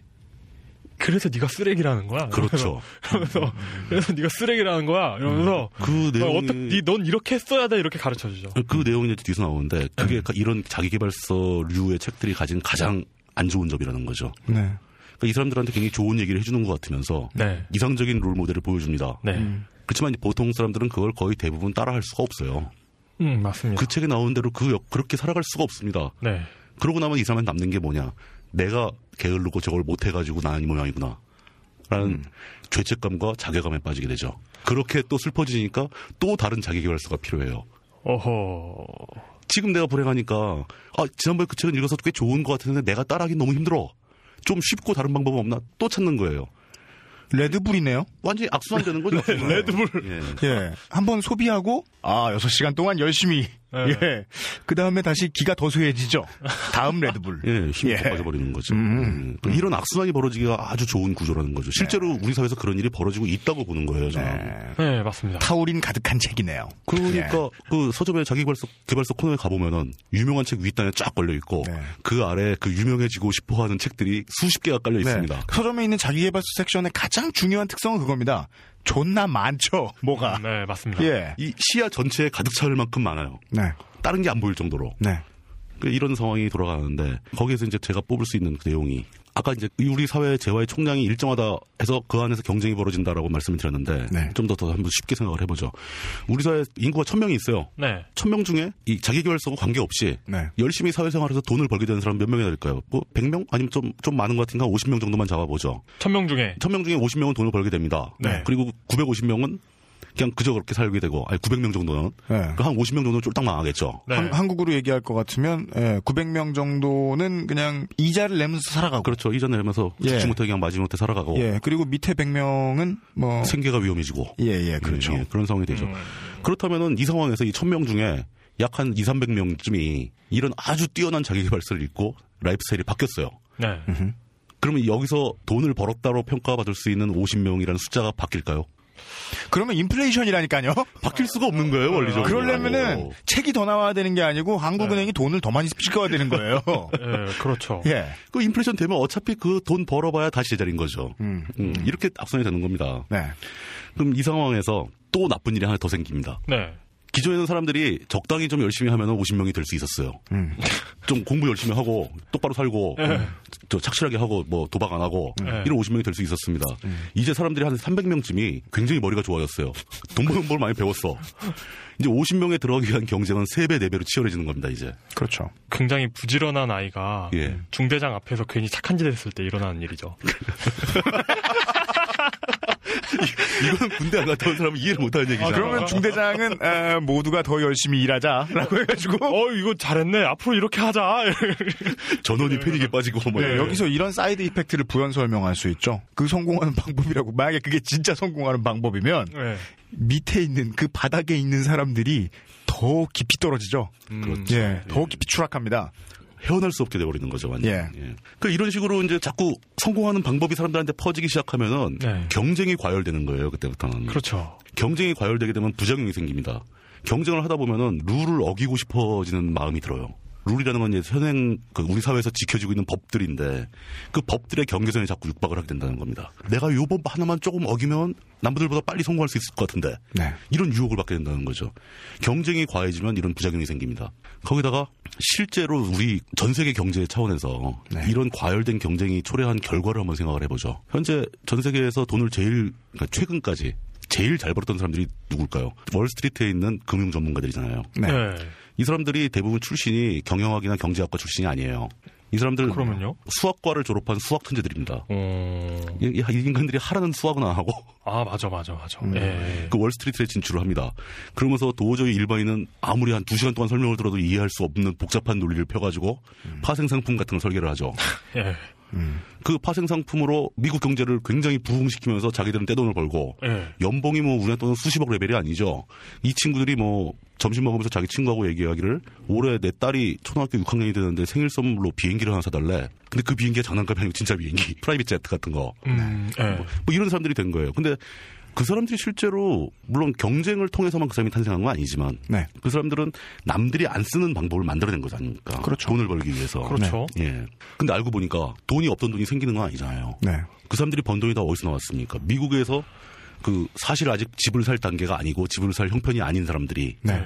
서브프라임 모기지를 받아가지고 네. 네. 자기가 돈 번 돈의 상당 부분을 이자로 내고 그렇죠. 사실은 그 이자들이 조금씩 조금씩 다 골고루 뜯겨져서 모인 돈이 이 사람들 주머니에 간 거라는 거죠. 그렇죠. 예. 그 결과 어떻게 됐습니까? 붕괴했잖아요. 네. 금융 시스템 자체가 붕괴해버리고 미국은 경제가 한 1, 20년 이상 후퇴해버리고 구제 금융 돈 어마어마하게 쏟아부어야 되고 다 그 세금에서 나온 돈이잖아요. 그걸 안 했다면 아마 미국은 복지 수준이 훨씬 더 좋아졌을 수도 있죠. 이것이 전 세계의 사람들을 둘로 나누는 매우 중요한 기준. 노동 경제와 은행 경제의 그렇죠. 음, 예. 차이입니다. 그러니까 실물 경제 뭐 내가 일을 한 만큼의 돈을 받아서 그것으로 생활하면 된다라고 생각하는 사람들은 돈의 숫자를 부풀리고 그것을 움직여서 실제로 얼마나 큰 돈이 돌아다닐 수 있는지를 모르거나 아니면 귀찮아서 그걸 닫아버린 사람들이거든요. 그런데 거기에서 닫혀져 있는 분은 양심하고 똑같은 경계선 어딘가에 서 있어요. 음, 예. 예. 내가 양심을 넘어서면 노동 대신 투자라는 거래요. 양심을 넘어서면요? 네. 어. 그러니까 제가 그렇게 믿고 있는 부분 중에 하나예요. 근데 알고 보면요 이제 오래 지나서 인생을 오래 살아보면 알죠. 내가 투자 안 했기 때문에 지금 이 모양이구나라는 걸 알게 되긴 알게 돼요. 어느 시점부터 네, 이게 지금 자기개발서하고 똑같죠. 나를 성공시켜주는 열쇠는 네. 반칙인 거죠. 은행 경제와 자기개발서가 이 똑같은 것을 강조하고 있습니다. 그러니까 영화 월스트리트를 보면 되게 많이 설명이 돼 있어요. 그게 사람들한테는 쉽게 이렇게 다가옵니다. 물가가 빠르게 올라가는. 그렇죠. 그리고 실물 물가는 내가 사는 물건값이 비싸서도 올라가지만 내가 내야 하는 이자가 올라가서 비싸지는 것도 있거든요. 물가는. 그렇죠. 예. 그리고 그렇게 올라간 물가는 올라간 물가는요. 돈의 총합이 어딘가로 또 흘러간다는 증거잖아요. 근데 어. 사람들한테 안 흘러오잖아요. 이자율이 오르고 뭐 서브프라임 모기지론 이런 게 터져가지고 그 물가가 올라가면 사람들한테 돈이 안 옵니다. 네. 대신 다른데 엄청 가죠. 그렇죠. 그리고 그 돈이 모여 있는 곳은 보통 노동 열심히 했거나 음. 아니면 아이폰을 개발했거나 이런 거 아니에요. 거기가 어딘지는 다들 아실 거죠. 예. 어디예요? 거기죠. 여의도 Red Armies. 자, 그렇습니다. 이제 그런 식으로 이제 우리 사회가 치열한 경쟁 끝에 좀 더 남들이 안 하는 방법을 써서 돈을 벌자 이런 노력들이 모두 모인 결과 금융위기가 터지고 거의 모든 나라들이 졸지에 불황의 늪에 빠지고 살기가 힘들어지고 수도 없이 많이 실직자가 발생하고 이런 네. 상황이 발생하죠. 이런 거 모든 게 책임이 그 자기개발서 책 때문에 나온 건 아니에요. 그렇죠. 네. 그렇죠. 자기개발서라는 책은 우리 사회가 이렇게 흐르고 있는 것을 상징하고 반영하는 하나의 네. 매개체일 뿐인 거죠. 네. 하나의 징조일 뿐인 거죠. 네. 물론 그 징조를 만든 덕분에 로버트 키오사키 같은 사람은 떼돈을 법니다. 그럼 결국 결론은 자기개발서는 사람들 돈 벌어주는 게 아니에요. 저자만 돈 버는 겁니다. 저자만. 그럼요. 그거죠. 사람들한테 꼰대짓해서 야 임마 니들 그렇게 살면 안 돼 임마. 그러니까 네가 안 되는 거야라고 꼰대짓해서 돈 버는 거죠. 네. 사실 저는 그걸 어떻게 표현하냐면 네. 사람들한테 죄책감을 파는 겁니다. 그렇죠. 자기 자신에 대한 죄책감을 사람들한테 파는 거죠. 그렇죠. 어. 사람들은 돈 주고 죄책감을 산 거예요. 음. 네. 거기 책에 나온 사람들은 굉장히 효율적이고 이성적이고 합리적으로 행동을 합니다. 네. 자기는 절대 그럴 수가 없어요. 네. 사람이기 때문에 네. 사람이라면 원래 술 먹고 깽판도 좀 치고 뭐 땡땡도 좀 치고 다 이런 이런 구석이 있는 거예요. 안 그러고 사는 사람 없습니다. 돈 많은 부자들이 안 그럴 것 같아요. 몇 명 아주 극소수의 특이한 사람들은 그렇게 살죠. 모든 사람이 허점이 있습니다. 네, 그렇죠. 이런 책들은 바로 그 허점이 너의 지금 현재의 모습을 규정하고 있는 너의 모든 죄다라고 강요를 하는 겁니다. 물론 그렇게 직접적으로 나야죠. 다 빙빙 돌려서 얘기해서 스스로 그렇게 느끼게 만드는 거죠. 서글프네요. 돈 버는 법, 부자 되는 법 이런 거 말고 네. 근데 그 힐링에 관련된 책들, 네. 위로하는 책들, 위로. 예, 그 아프니까 청춘이다 류 이런 거 아프니까 청춘이다 한 것만 놓고 얘기하는 거 아닙니다. 물론 그런 책들 내용 보면 다 좋은 얘기만 가득해요. 네. 읽어보면 위로 받습니다. 뭔가 난 좀 부족한 점이 있었다. 뭔가를 더 해야 되겠다. 이런 생각이 듭니다. 네. 굉장히 좋은 얘기예요. 근데 그 얘기들도 사실은 결과적으로 보면 똑같은 메커니즘으로 흐르고 있다는 거예요. 힐링 관련된 책들이 나오면서 뭐 멘토 뭐 이런 얘기도 많이 나오잖아요. 네. 멘토 얘기하니까 갑자기 생각이 나는데 네. 요즘 멘토로 해가지고 굉장히 뜬 분이 부활의 김태원 씨. 아, 맞아. 예. 아, 예, 예, 예. 그- 노래, 노래하는 프로그램에도 멘토라고 나오죠. 예, 그래서. 그, 예. 그렇죠. 근데 그 멘토라는 키워드를 뜬 분인데 이런 얘기를 했습니다. 그러니까 자기가 어렸을 때는 그 백투더퓨처에 그 미치광이 과학자 나오잖아요. 예. 그런 사람이 있는 줄 알았다는 거예요. 그러니까 김태원 씨 말이. 네. 그래서 그러니까 그 사람이 뭐냐면 인생에 대해 뭔가 알고 있고 음. 이렇게 물어보면 답을 탁 주는 사람이 있- 어, 있는 줄 알고 그 사람 그런 사람을 찾아다녔다는 거죠. 음. 그런데 살아보니 그런 사람이 없다는 거죠. 그러니까 그 멘토라는 사람이 정작 멘토라는 것의 어떤 무용성 네. 그런 걸. 그, 어. 그런 걸 역설하고 있는 거죠. 그게 자연스러운 귀착이죠. 네. 멘토에게 어떠한 의견을 묻습니다. 네. 우리는 요즘 들어서 에, 멘토가 막 절대적으로 사람의 목을 치고 하는 TV 프로그램들이 너무 많잖아요. 네. 그래서 멘토들이 판을 칩니다. 이 사람들이 있으면 사람들이 재단당한다는 사실밖에는 배울 수가 없어요. 그 다음에 사람들이 재단되고 나중에 결론은 꼴리는 대로 하라! 라는 코멘트가 가장 궁극적인 지혜라는 걸 알게 되죠. 네. 그러면 멘토를 찾아다니던 것의 마지막의 결론은 언제나 멘토는 필요 없다가 될 겁니다. 백퍼지 뭘. 필요 없는 거 이전에 존재하지 않죠. 네. 대답을 갖고 있는 사람은 없습니다. 네, 맞습니다.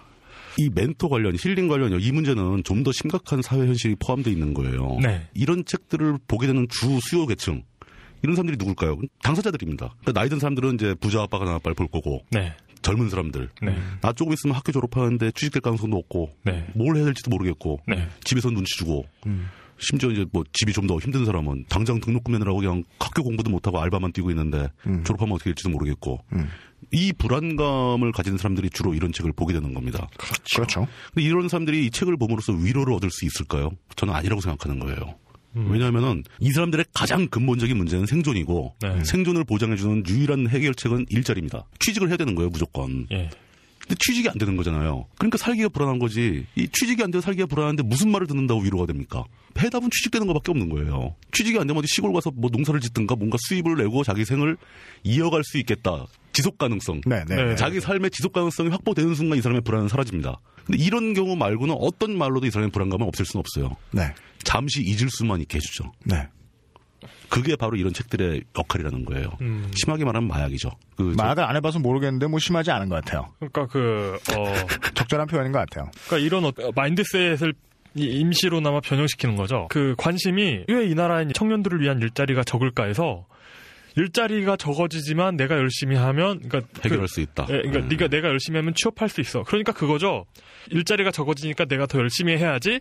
라고 생각하는 게 개인적인 입장에선 더 도움이 될 수 있어요. 그럼요. 근데 이런 패러다임을 가지고 정치를 하는 분들이 계시다는 거죠. 그렇죠. 그게 문제죠. 예, 등록금이 올라가면 장학금 받으라고 말씀하시는 공부도 열심히 해서 장학금 받지. 네. 뭐 이런 얘기. 취직이 어려워지면 더 공부 열심히 해야지. 또 스펙 더잘 쌓아 좋은 회사 가면 되지. 예, 뭐 이런 나- 식으로 해결하는 거죠. 그러니까 이런 마인드를 가진 분들이 지금까지 정치를 해왔던 거죠. 그러니까 대통령이 되셨던 거죠. 그렇죠. 그- 네. 그게 이것도 아까도 얘기 나왔지만 똑같은 얘기입니다. 사회 전체가 이렇게 흐르고 있기 때문에 네. 그 사회의 흐름을 상징하는 존재로서 이런 책들이 나온 거지. 이 책들이 사회의 흐름을 그렇게 만든 거 아니에요, 사실. 네. 책임을 물을 수는 없어요. 네. 그렇지만 그 책들의 존재를 분석해 봄으로써 사회가 돌아가는 흐름을 알 수 있다는 거죠.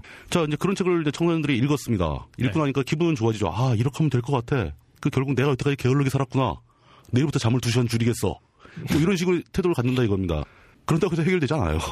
전혀 해결되지 않습니다. 물론 자기가 속한 아주 작은 커뮤니티에서 자기가 한 열댓 명을 앞서가지고 친구보다 한 발 없어 취직할 가능성은 있겠죠. 음, 네. 네. 그럼 자기 고통을 친구한테 준 것뿐이죠. 그렇죠. 이건 해결책이 아니잖아요. 이럴 때 그냥 저는 차라리 그 젊은 친구들이 이렇게 나와줬으면 좋겠어요. 우리 기성세대들한테, 나이 든 세대들한테. 니들이 사회를 이따구로 만들어 놓고, 그 우리들 졸업하고 나오는데 취직자리, 일자리 하나 제공하지 못하면서 니들이 왜 우리한테 죄책감을 자꾸 떠넘기냐. 이러고 항의하는 모습이 보고 싶어요, 저는. 그렇게 말할 수 있는 사람은 없을 겁니다. 왜냐하면 제가 젊은 세대잖아요. 예. 저도 그렇게 얘기 못할 것 같아요. 여기 앉아 있으면서도. 어, 어, 그렇게 말해도 됩니다. 왜냐 왜냐하면 이 얘기해도 된다는 걸 심정적으로 알겠는데 그런 게 있죠. 제가 대학생이던 시절을 포함해서 요즘 대학생들에게는 그런 걸 하면 잉여 인증이죠. 그렇죠. 예, 네. 예, 예. 그러니까 네가 공부 안 해놓고, 네가 네. 게을르게 살아놓고, 네. 그 네가 취직 못한 책임을 왜 어디다 대고 떠드냐 감히. 네. 뭐 이런 대가가 돌아가겠죠. 네. 그러니까 그런 mindset을 가진 대학생들이 많습니다. 예. 그 예를 들어 뭐 야 지금 뭐 임- 이명박이 한미 FTA 뭐 어쩌고 뭐 하잖아라고 얘기하면 학교 선배가 와가지고 그런 얘기를 합니다. 동아리 후배들 앞에서 그러면 아 저 새끼 겨우 보험사 외판원 취직해놓고 저딴 소리나 하고 있으니까 취직을 저렇게 하지 뭐 이런 얘기합니다. 그죠. 그 후배들이 그래놓고 삼성에서 하루에 20시간 일하면서 혹사당하는 선배들 말씀은 듣죠. 야 그렇죠. 너네가 그러지 네. 말고 어, 열심히 해야 맞습니다. 결국 그런 mindset을 가진 친구들이 앉아가지고 네. 이런 힐링 서적 읽고 잠시 회피했다가 3일 후에 다시 침울해져가지고 결국 내 책임이야. 내가 잘못한 거였어. 네. 진작부터 좀 잘 살 걸. 네. 네. 나 이미 벌써 늦은 거 아닌가. 이렇게 불안에 쩔어서 또 다른 힐링 서적을 또 찾아가고 이걸 반복하게 되는 거예요. 네. 이거 진짜 답답한 겁니다. 이거 젊은 친구들 책임 아니에요. 당황할 수 있는데 일자리 문제는 전 세계적인 문제고 네. 대응하지 못한 그 앞선 세대의 책임이지 지금 젊은 친구들은 일자리 문제에 대해서 책임이 전혀 없는 거예요. 네. 죄책감 느낄 필요도 없어. 네. 오히려 나서서 항의를 해야 돼. 일자리 내놓으라고. 당연한 겁니다. 네. 왜 이런 일이 안 벌어질까? 이걸 고민해봐야 된다는 거죠. 그 문제는 왜 일자리가 없는지, 네. 일자리 늘리려면 어떻게 되는지, 방법이 있긴 한지, 이런 것에 대해서 좀 알면은 생각이 좀 바뀔 거라고 생각을 해서 네. 일자리 문제에 대해서 얘기를 또 해보겠습니다. 네. 얘기가 좀 약간 떨어져 나왔네요. 그 책에서. 이렇게 줄줄 네. 가다가 네. 예 다시 우리는 뭐 드래곤볼로 돌아가겠죠. 뭐. 뭐, 그러겠죠. 예. 왜 일자리가 없을까요? 우리나라가 망해서? 뭐 우리나라가 뭐 뭔가 크게 정책을 잘못 써가지고? 아니면 이명박 때문에? 아니면 뭐 노무현 때문에? 왜 일자리가 없을까요? 예, 왜 일자리가 없을까요? 이거를 저는 굉장히 긴 시간 고민을 해봤는데 네. 모든 사람들이 답을 알고 있어요. 답을 알고 있는데 아무도 이걸 얘기를 안 해. 아주 짜증납니다. 일자리가 없어진 거예요, 실제로. 그게 이제 여러 가지 표현을 할 수가 있는데 이제 기술의 발전, 네. 뭐 생산성의 향상 이런 얘기입니다. 예를 들어서 우리나라에서 1년 동안 천만 원을 만든다. 네. 천만 원의 가치를 생산을 한다. 네. 예전엔 이걸 생산하는데 천만 명이 필요했던 거예요. 그럼 1인당 1원씩 만든 거죠, 1년 동안. 근데 요즘에 기술이 발전해 가지고 생산성이 올라가면서 똑같이 천만 원을 생산하는데 100만 명밖에 필요가 없는 거예요. 일정한 가치를 생산하는데 들어가는 사람의 노동력이 줄어들어 버린 겁니다. 그러니까 당연히 일자리가 줄, 줄어드는 거죠. 우리가 돈을 못 벌게 된 것도 아니고 가치를 덜 만드는 것도 아니고 우리가 망한 것도 아니고 네. 그냥 자연스러운 흐름인 거예요, 이게. 네. 일자리가 줄어들고 빠른 속도로 줄어들고 있는 중이에요. 이거는 아무도 거역을 못 하는 거죠. 모든 나라 다 똑같습니다. 네. 근데 그 일자리가 그렇게 줄어들게 되면은 기존엔 천만 명이 일을 하면서 월급을 받아가지고 생명을 유지했잖아요. 네. 생존했잖아요. 이젠 그 일을 똑같은 일을 하는데 100만 명밖에 필요 없습니다. 네. 900만 명은 어떡하라고. 이런 문제가 발생한 거예요. 이런 문제가. 이게 이제 아주 극단적으로 얘기한 거지만 네. 꾸준히 어떤 조금씩 조금씩 변해가면서 지속적으로 일자리는 줄어들어가고 네. 국가의 생산량은 늘어나고 있는데도 불구하고 일자리는 감소하고 있는 거고 일자리, 일자리가 감소하니까 기존에 그 일을 하던 사람들조차도 남아요. 그러니까 신규로 젊은이들 뽑을 피- 필요가 없어진 거야. 그러니까 예를 들어서 80년대 같은 경우는 저희 학교 나오면은 대기업들이 와서 버스 세워놓고 기다렸어요. 애들 데려가려고. 네. 1년에 막 몇천 명씩 신입사원을 뽑던 시절이 있었습니다. 네. 그때는 우리나라가 워낙에 아무것도 없던 나라가 고속으로 성장하면서 시장이 막 확대되고 경제가 성장하니까 사람이 무한정 필요한 겁니다. 그때는 일자리 문제가 없었어요. 오히려 사람이 부족한 게 문제였지. 386 세대, 그렇죠. 486 세대 예, 이분들 예, 예. 저희 또래죠. 그 취직하던 얘기 들어보면 그러니까 요즘 대학생들이 예. 완전히 다른 나라죠, 뭐. 들으면 정말 기절할 겁니다. 그냥 모셔갑니다. 서울 소재 대학을 나오면 그냥 진짜 모셔가요. 그러니까 지금은 원서를 내잖아요. 그 당시에는 원서를 대학교 찾아가서 회사들이 학생들 입에 물려줘요.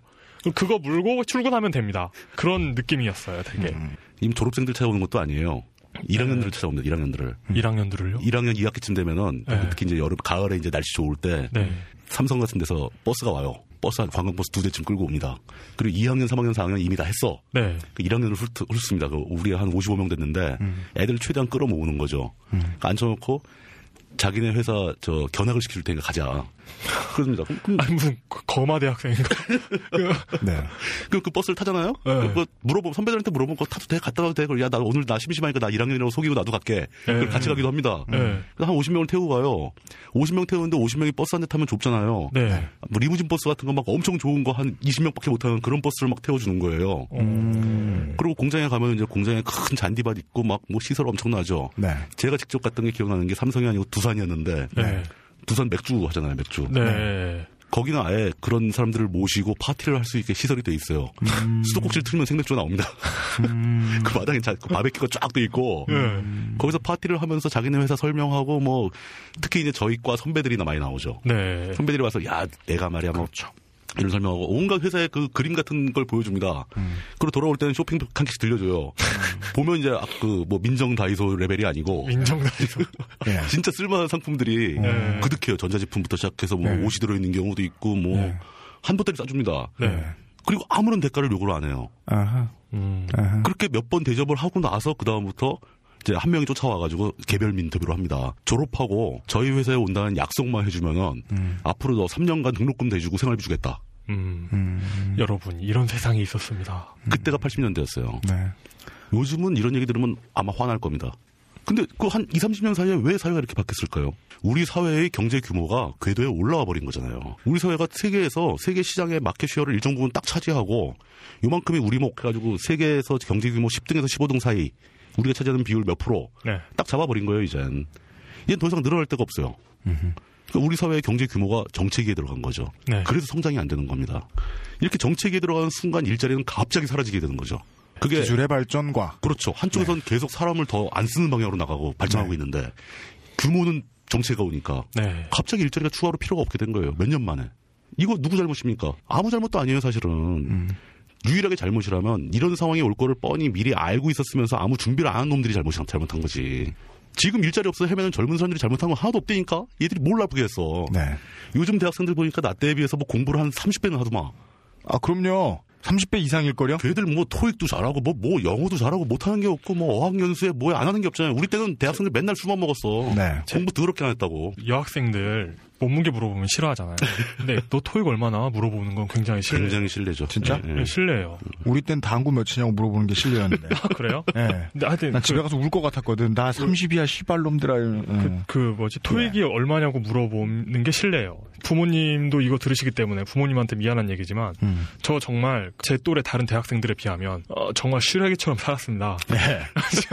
아, 저 그거 저저 젖거리처럼 살았어요. 예, 저 그, 예. 예, 슈- 당장 끓이면 맛있는 국이 되죠. 예. 예, 슈렉이처럼 살았는데 제가 토익이 850은 넘어요. 하고 싶은 얘기는 뭐야? 그러니까 요즘 그러니까 요즘 예. 슈렉이 레벨이에요. 어, 요즘 토익, 슈렉, 토익, 슈렉이 토익, 850. 쓰레기다. 그러니까 900을 못 넘는 애들이 슈렉이에요. 어, 아900 그런 거다. 예. 아 뭔지 알았어요. 뭔지 알았어. 우리 때는 토익 900 넘으면 저 영어 천재 소리 들었던 것 같은데. 네 맞아요 맞아요. 아, 왜, 왜, 왜 그런 표정을? 어, 아니 아니 아니. 그 갑자기 성적 자랑하는 줄 알고. 아, 네. 아니에요, 아니에요. 저, 저, 저, 절 900을 못 넘으면 정말 얘기를 못 해요.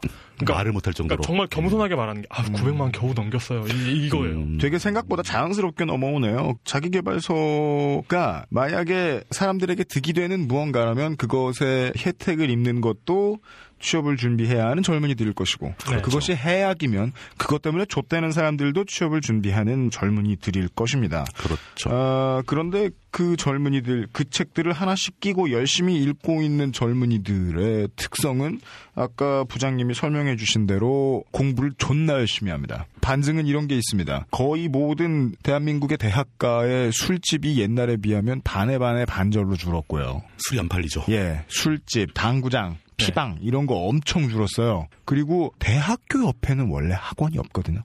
음, 요즘은 생기고 있어요. 많죠 학원. 음, 그러니까 학교 공부도 똑바로 안 하던 대학생들이 있던 게 불과 10년에 15년 전입니다. 2000년 이후에는 확고하게 이제 공부 안 하면 못 살아남는. 근데 그 공부가 자기 전공이나 어떤 창의성을 살려야 하는 게 아니고 다 똑같은 공부예요. 네. 그리고 다 똑같은 공부를 하는 그 사람들이 보는 책들, 언어 관련된 수험서 이런 것들 옆에 꼭 시크릿도 하나씩 껴 있어요.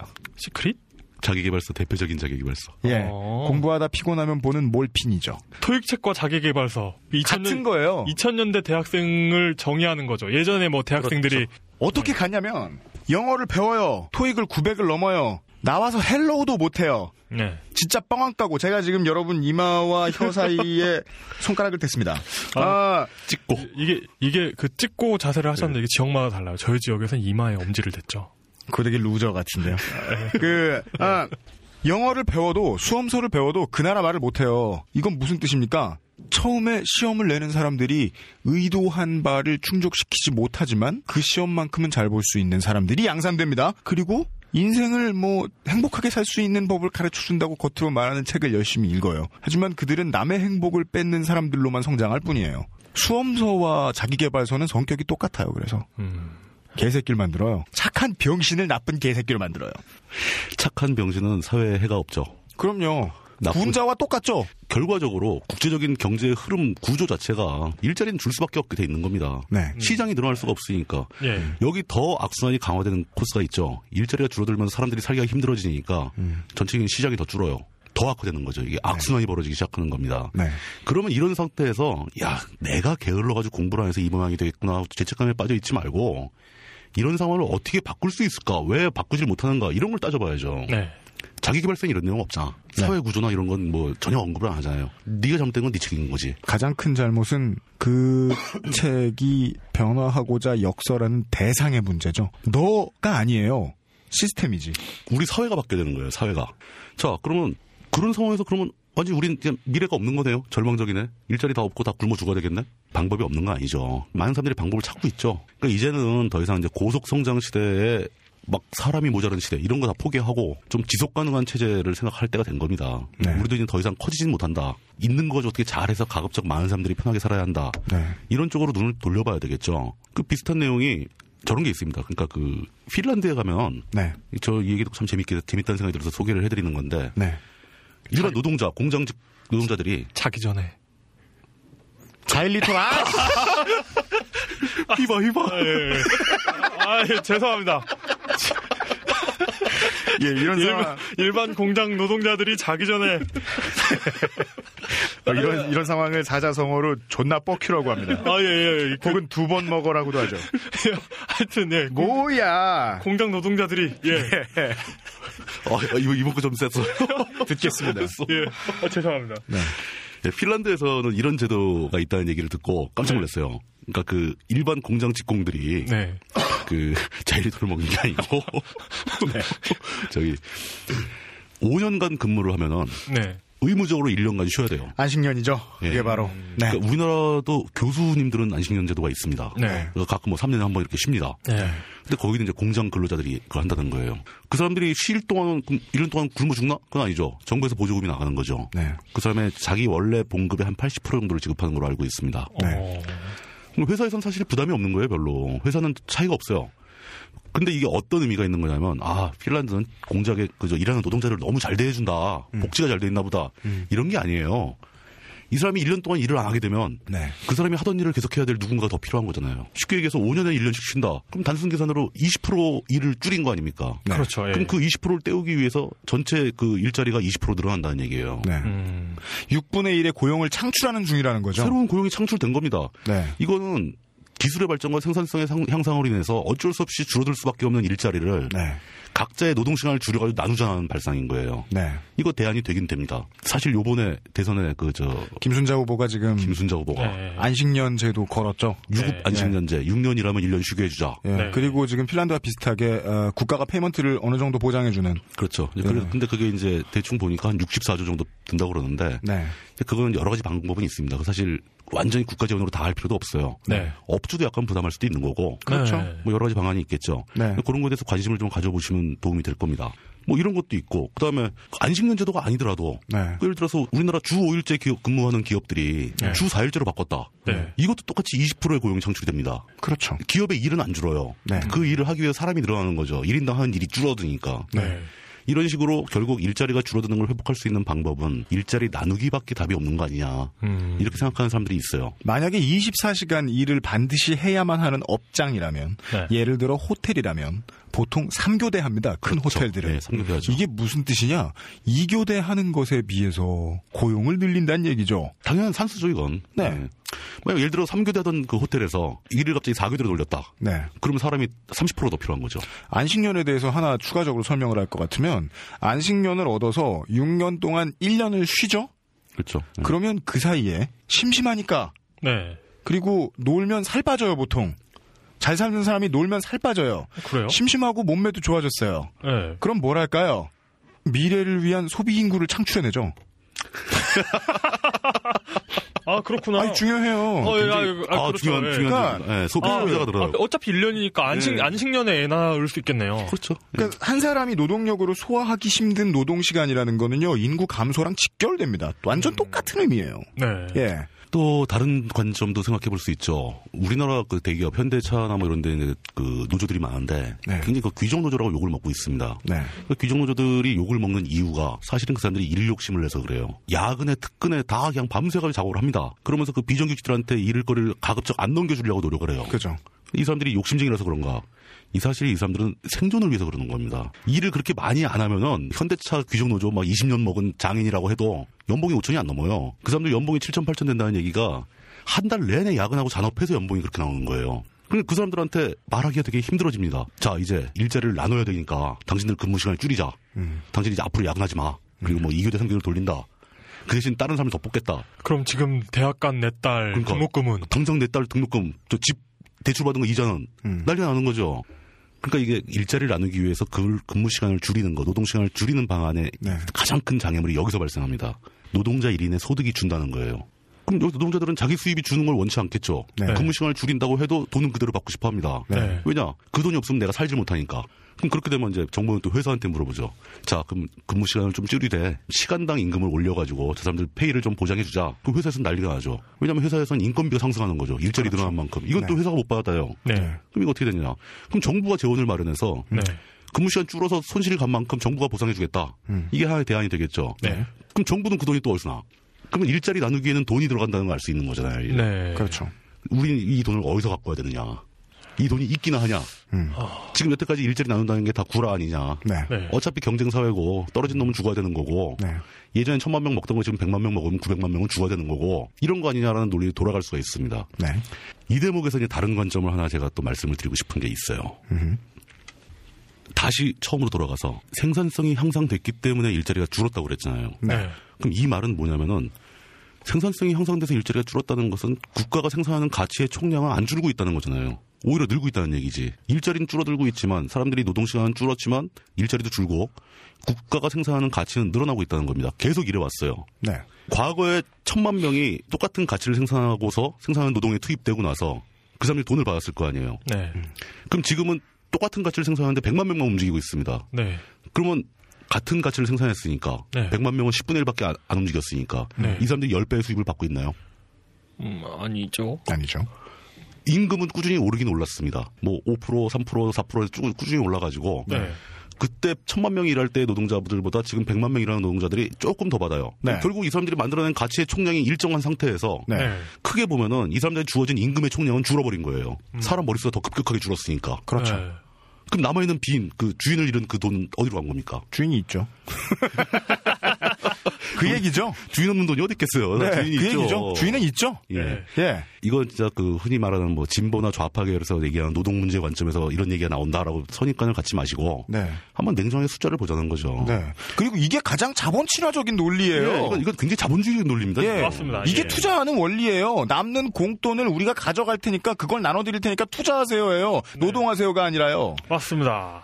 IMF 있죠. IMF 하면 우리는 이제 별로 안 좋은 어감으로 있는데 IMF의 수석 이코노미스트라는 직책이 있나 봐요. 네. 뭐 하는 건지 잘 모르겠는데 하여간 네. 그 자리에 있었던 라구람 라잔이라는 그 시카고 대학교 교수가 있습니다. 네. 이분이 76년에서부터 2007년 사이에 미국의 가구별 소득의 변화를 추이를 조사를 한 거예요. 음, 근데 굉장히 독특한 결과가 나옵니다. 76년부터 2007년이면 약 30년, 그걸 딱 30년 사이입니다. 그러게요. 예. 30년 동안 미국 가구들이 얻는 전체 소득은 늘었을 거 아닙니까? 값어치가 올라가니까 이제 늘었겠죠. 안 그랬을 리가 없죠. 그랬을- 당연히 올랐겠죠. 네. 네. 근데 그 실질 임금 증가분, 가구들이 얻는 그 소득 증가분, 네. 전체 소득 증가분의 58%가 음. 미국에 있는 상위 1%의 가구들이 다 가져갔어요. 음. 58%는 건 거의 60%에 육박하는 거죠. 네. 네. 내가 일한 대가의 60%를 우리 회사 수- 주인이 가져갔다. 그렇죠. 주인이 가져간 거죠. 그러니까 네. 어떤 회사 직원이 100명인데 회사 전체 소득이 100만 원이 늘었어요. 네. 사장이 혼자 58만 원 먹어버렸고 네. 나머지 99명 나와보면 1인당 4,200원 가져간 겁니다. 네. 미국의 전체 가구의 그 소득 추이 변화가 이걸 얘기해주고 있는 거예요. 네. 그 이런 방식으로 소득이 이게 불평등해졌다는 거죠. 상위권이 소득이 늘어나고 네. 아래쪽은 소득이 별로 안 늘어나니까 점점 차이가 커졌다는 건데 이 소득 계수가 있습니다. 이걸 그 OECD에서 정기적으로 조사를 하는데 음. 이건 이제 소득 계층을 9단계로 구분을 합니다. 네. 그 최상위하고 최하위하고 최상위의 소득을 최하위 소득으로 나누는 거예요. 네. 그럼 이 비율이 나올 거 아닙니까? 숫자가 클수록 불평등한 거죠. 그걸 해봤는데 단연 세계 탑이 미국이에요. 가장 소득이 불평등한 나라입니다. 상위의 소득이 엄청 많다는 얘기죠. 근데 우리나라는 별 볼일 없었어요. 근데 근래 10년간 우리나라가 맹추격을 해서 미국 바로 밑에까지 따라갔습니다. 음. 우리나라가 왜 갑자기 일자리가 이렇게 없어지고 사람 살기가 힘들어졌는지 이해하실 거예요. 이게 바로 그 근본입니다. 똑같은 얘기죠. 전 우리나라 저 결코 우리나라의 경제 규모가 줄거나 하지 않았습니다. 네. IMF가 와도 외환 위기가 와도 계속 성장했어요, 우리. 잠깐 마이너스 성장은 한 몇 개월 정도씩밖에 없어요. 꾸준히 늘었습니다. 그 이상하다는 이명박 정권의 하에서도 성장의 폭이 작아서 그렇지 경제 규모는 성장을 했습니다. 네. 경제 규모가 성장을 했다는 것은 우리나라가 생산하는 총 가치의 양이 늘었다는 늘고 있다는 얘기예요. 저번에 그 보좌관들 나와가지고 예. 그 경제 토론 하더군요 대선 후보들. 박근혜 후보 측에서 예. 대한민국 성장률이 높았다. 세계 평균 그렇죠. 성장률보다. 예. 그랬다고 했는데 그거 알아두셔야 될 게 이명박 정권이 4대강에다가 돈을 엄청나게 쏟아부었죠. 그게 성장으로 잡히죠. 예, 그게 다 성장으로 잡혀요. GDP에 잡히는 거죠. 예, 그러니까 이게 뭐가 잘 돼가지고 그렇게 된 게 아니라 4대강에 관련된 사람들 말고는 다 망, 망했다는 얘기죠. 뭐 예, 그, 성, 그 성장률은 그냥 숫자입니다, 숫자. 예, 예. 예. 분양 얼마나 남았죠? 어, 거의 다 마무리됐습니다. 이제 끝나가요. 알겠습니다. 예, 예. 우리 화장실 갔다 옵시다. 아, 예, 예. 담배 피고 갑시다. 네. 꼭 내가 갔다 오면 야, 태용 씨 보면 화장실 가고 싶어지는 거야. 엔지니어 의자는 변기로 바꿔줘. 요강, 요강. 쉬는 시간 스크릿에 대한 썰. 욕심을 가지고 뭔가를 졸라 원하라고 막 그러잖아요. 스크릿 약간 네. 주술적인 책 아니에요? 거의. 그거 주술자예요. 맞아. 그러 니까, 종교적인 책. 의책그 소설과 다른 게 뭐야? 아니, 종교의 원리랑 똑같아. 그러니까 그냥 성서에 비견되는 뭐 그거라 그러잖아요. 음. 어떻게 보면은 맥락은 똑같아요. 똑같아. 예. 그러니까 그런 어떤 경전은 그걸 통해서 이제 윤리를 생산해내는데 그것들은 윤리가 아니라 지금 말씀하신 중에 책감만 네, 오늘 생각해보면 되게 실수하기 좋아. 오늘 되게 거대 담론이야. 네, 졸라 큰 담론. 네.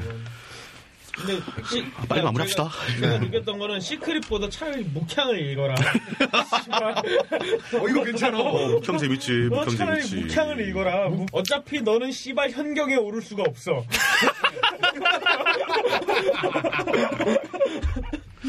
너는 200년 살 수 없어요. 그러니까 너는 현경, 너는 드래곤과 친구가 될 수가 없다. 양자 양자. 그렇게 따지면은 시크릿을 읽는 것보다는 이나중 탁구를 읽는 게 낫지. 너는 어떻게 되거나 똥을 존나게 쌀 거야. 예. 너는 탁구를 치면서 암내로 사람을 이길 수가 없어. 가죠. 예. 네, 가겠습니다. 어디, 어디까지 들어 어디까지 했죠? 저희, 저희는 모르죠. 예. 어, 미치겠다. 먹고 살고 안 먹고 살고는 공부를 잘하느냐 못하느냐하고 의외로 관계가 없을 수도 있어요. 그 더 중요한 건 뭐냐면 잘 먹고 잘 잘 먹고 못 잘 먹고 살고 못 먹고 살고보다 중요한 건 말을 잘하는 거야. 아니요. 아우 힘들어. 그러니까 예. 내가 뭘 좋아하는지 최소한 알아야 되는 것 같아요. 그게 제일 중요한 일이죠. 네. 네. 근데 뭐 어쨌든 네, 계속 가, 계속 가는 아, 거에서 예, 죄송합니다. 네, 네. 예, 예. 결과적으로 그러니까 우리가 생산성이 높아졌다고 얘기하는데 생산성 높인 것도 노동자들이 높인 겁니다. 그 사람 그럼요. 죽어라고 고생해가지고 더 좋은 기술을 만들어내고 더 좋은 라인을 set up하고 해서 만든 거예요. 예. 그 대가로 이 사람들은 늘어난 게 없어요. 올해 일자리만 줄고 친구들은 다 잘려나가는 거예요. 네. 네. 몇 놈만 살고. 그리고 거기서 나온 돈들이 실제로 1%라고 불리우는 사람들 손으로 들어갔다. 네. 이게 수치적으로 나오잖아요. 네. 네. 이게 우리 사회의 현실이라는 겁니다. 네. 이거를 바꾸려면 아까 핀란드처럼 일자리 나누기를 해야 되고 대안들을 막 만들어야 되는데 그 대안들은 하나같이 다 돈이 필요해요. 그럼 네. 이 돈을 누가 내야 하는가? 이건 답이 나오는 거죠. 그동안 많이 먹은 사람들이 내야지. 네.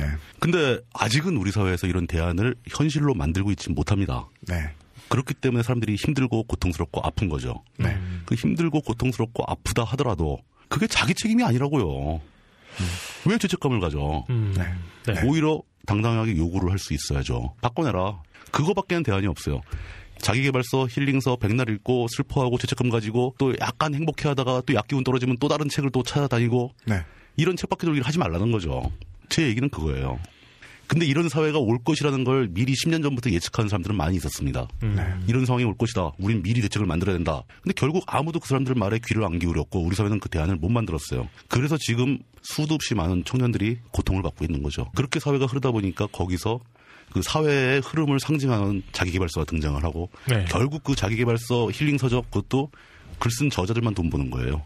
이런 악순환은 막아야 되겠죠. 예를 들어서 시골에서 박경철의 자기혁명이라는 책도 보면은 결국은 그 책을 읽은 사람들이 받아들인 내용은 실제 책의 내용은 다르 더 괜찮은 내용들이 많지만 네. 그걸 읽은 사람들은 어떻게 생각하게 되냐면 나도 열심히 노력하면 박경철이나 안철수처럼 될 수 있지 않을까 음. 이런 기대를 품게 되는 겁니다. 네. 이거 똑같은 얘기입니다. 우리 사회에서 이런 얘기 되게 많이 하는 사람이 있어요. 네. 내가 해봐서 아는데 노가다도 해봤고 네. 붕어빵도 팔아봤고 장사 안 된다는 슈퍼마켓 주인들한테 뭐 우리 때는 하소연할 데도 없었어 뭐 이런 얘기하고 당신들이 조금만 열심히 하면 나처럼 잘 살 수 있어 이명박이 한 얘기잖아요 이명박이 한 얘기하고 모든 힐링 서적이나 멘토 얘기에서 나오는 그 논리의 메커니즘이 다른 게 뭐가 있습니까 노점상 때려 부수면서 우리 때는 억울해도 어디 가서 얘기할 데도 그렇죠. 없었어 이런 네. 얘기하는. 옆에선 떡볶이 좌판 엎어져가지고 막 예. 아줌마 울고 계시고 예. 이런 뭐 모든 이런 책들 다 읽어보시면 내용 다 좋습니다. 그 책을 읽고 죄책감을 남기지 말고 아 이렇게 멋지게 잘 사는 방법도 있구나 라는 정도로 그냥 끝내세요. 좋은 얘기죠. 읽어보면 다 좋은 얘기입니다. 그 안에서 전혀 책의 원저자의 의도와 다르게 네. 자기 인생의 지표가 될 만한 길을 볼 수도 있습니다. 가치를 찾을 수도 있죠. 네. 인생의 좌우명을 찾아낼 수도 있습니다. 맞습니다. 그런 책들 다 많이 읽으세요. 많이 읽은 것 다 좋습니다. 그리고 나서 그 책을 다 읽은 다음에 나는 이렇게 할 수가 없으니까 나는 패배할 거야. 나는 실패할 거야. 이런 좌절감에 빠지고 죄책감에 빠지지 말라는 얘기예요. 그 시간에 오히려 도대체 이런 개 같은 상황을 누가 만들었는지 이런 상황을 바꿀 수 있는 방법은 뭔지 이걸 연구하세요. 이걸 고민하고 자기가 할 수 있는 일을 찾아가지고 바꿀 수 있는 방법을 찾아내야 될 거 아닙니까? 네. 그거 못하면 지금 고통받고 있는 당신들의 아들들도 똑같은 거로 당합니다. 대를 이어 계속 더 악화됩니다. 네. 막을 길은 이거밖에 없는 거죠. 네. 그 이런 얘기를 몇 분한테 했더니 이제 그런 분들이 그런 답변을 하죠. 이제 막 대학도 졸업도 못하고 졸업할랑 말랑 이 정도 되는 내가 이 거대한 사회를 어떻게 바꾸냐. 길이 뭐가 있냐. 바꿀 수 있는 방법이 뭐가 있냐. 있잖아요. 음. 80년대에 청년으로 살던 그 세대들. 네. 진짜 운이 좋아가지고 그 시대에 태어나서 잘 대접받던 그 사람들. 네. 그 사람들이 없어가지고 짱돌 들고 싸웠던 게 있습니다. 뭔가를 갖고 싶어서. 그 사람들이 피 터지게 싸워가지고 이제는 그게 생겼어요. 음. 이제는 옛날에 그 사람들은 그게 못해가지고 그걸 하고 싶은데 못해가지고 싸웠는데 네. 싸운 결과 이제는 생겨가지고 네. 지금은 그 사람들도 지금의 청년들도 다 할 수 있는 무기가 생긴 거잖아요. 12월 19일 날 투표합시다. 네. 시사 만평, 예, 예. 아, 이제까지 제가 대한민국을 살면서 봤던 최강 천재는 장도리의 박순천 화백입니다. 아, 진짜 재밌죠. 존나 최강자죠. 예. 이분은 진짜 놀라운 분인 게 틀린 말을 할 때도 없고요. 네. 재미가 없을 때도 없어요. 고로 아니. 이분은 실존 인물이 아닐 가능성이 커요. 가끔 한 10편에 한 편 정도는 재미없는 거 있어요. 진짜요? 저는 예. 없었어요. 재밌는 건 보니까 그렇지. 그러니까 이분은 분명히 그 뭐 폴이나 아머킹일 거예요. 장, 장돌 인간이 아니야. 대단한 분이죠. 예, 장도리에 있던 에피소드 하나 제가 기억이 나는 게 대한민국을 지금까지 지배하고 있는 심지어 미국도 이제까지 지배하고 있는 논리 중에 하나가 파일 키우자죠.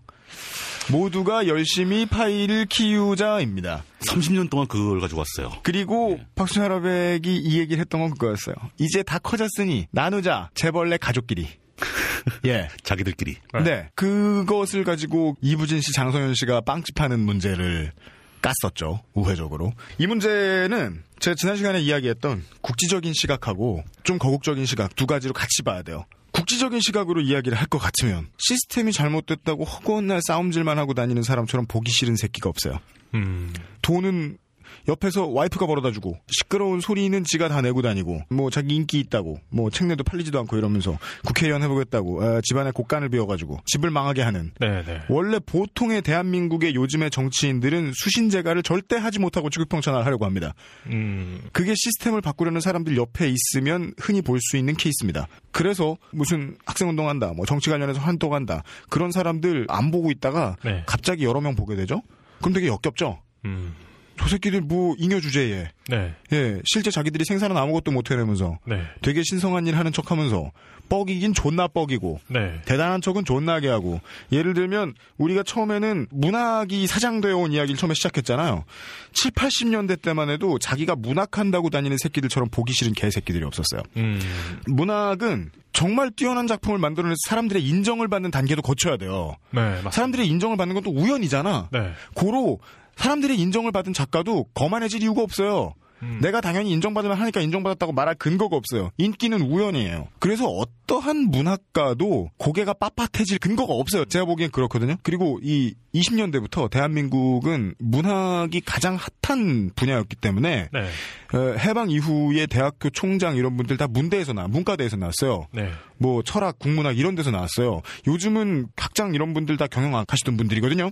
예전에 그래서 자기가 뭐 시인이다, 소설가다, 작품이 뭔지 모르겠는데 그렇게 떠들고 다니는 새끼들 보잖아요. 네. 그러면 술자리에 앉아서 그냥 옆에 있는 여자 자기가 누군지 누군지도 모르겠는 여자 막 건드리려고 그러고 진짜 맞기 좋은 병신 새끼들이었어요. 되게 맞을 곳이 많은, 때릴 때가 많은.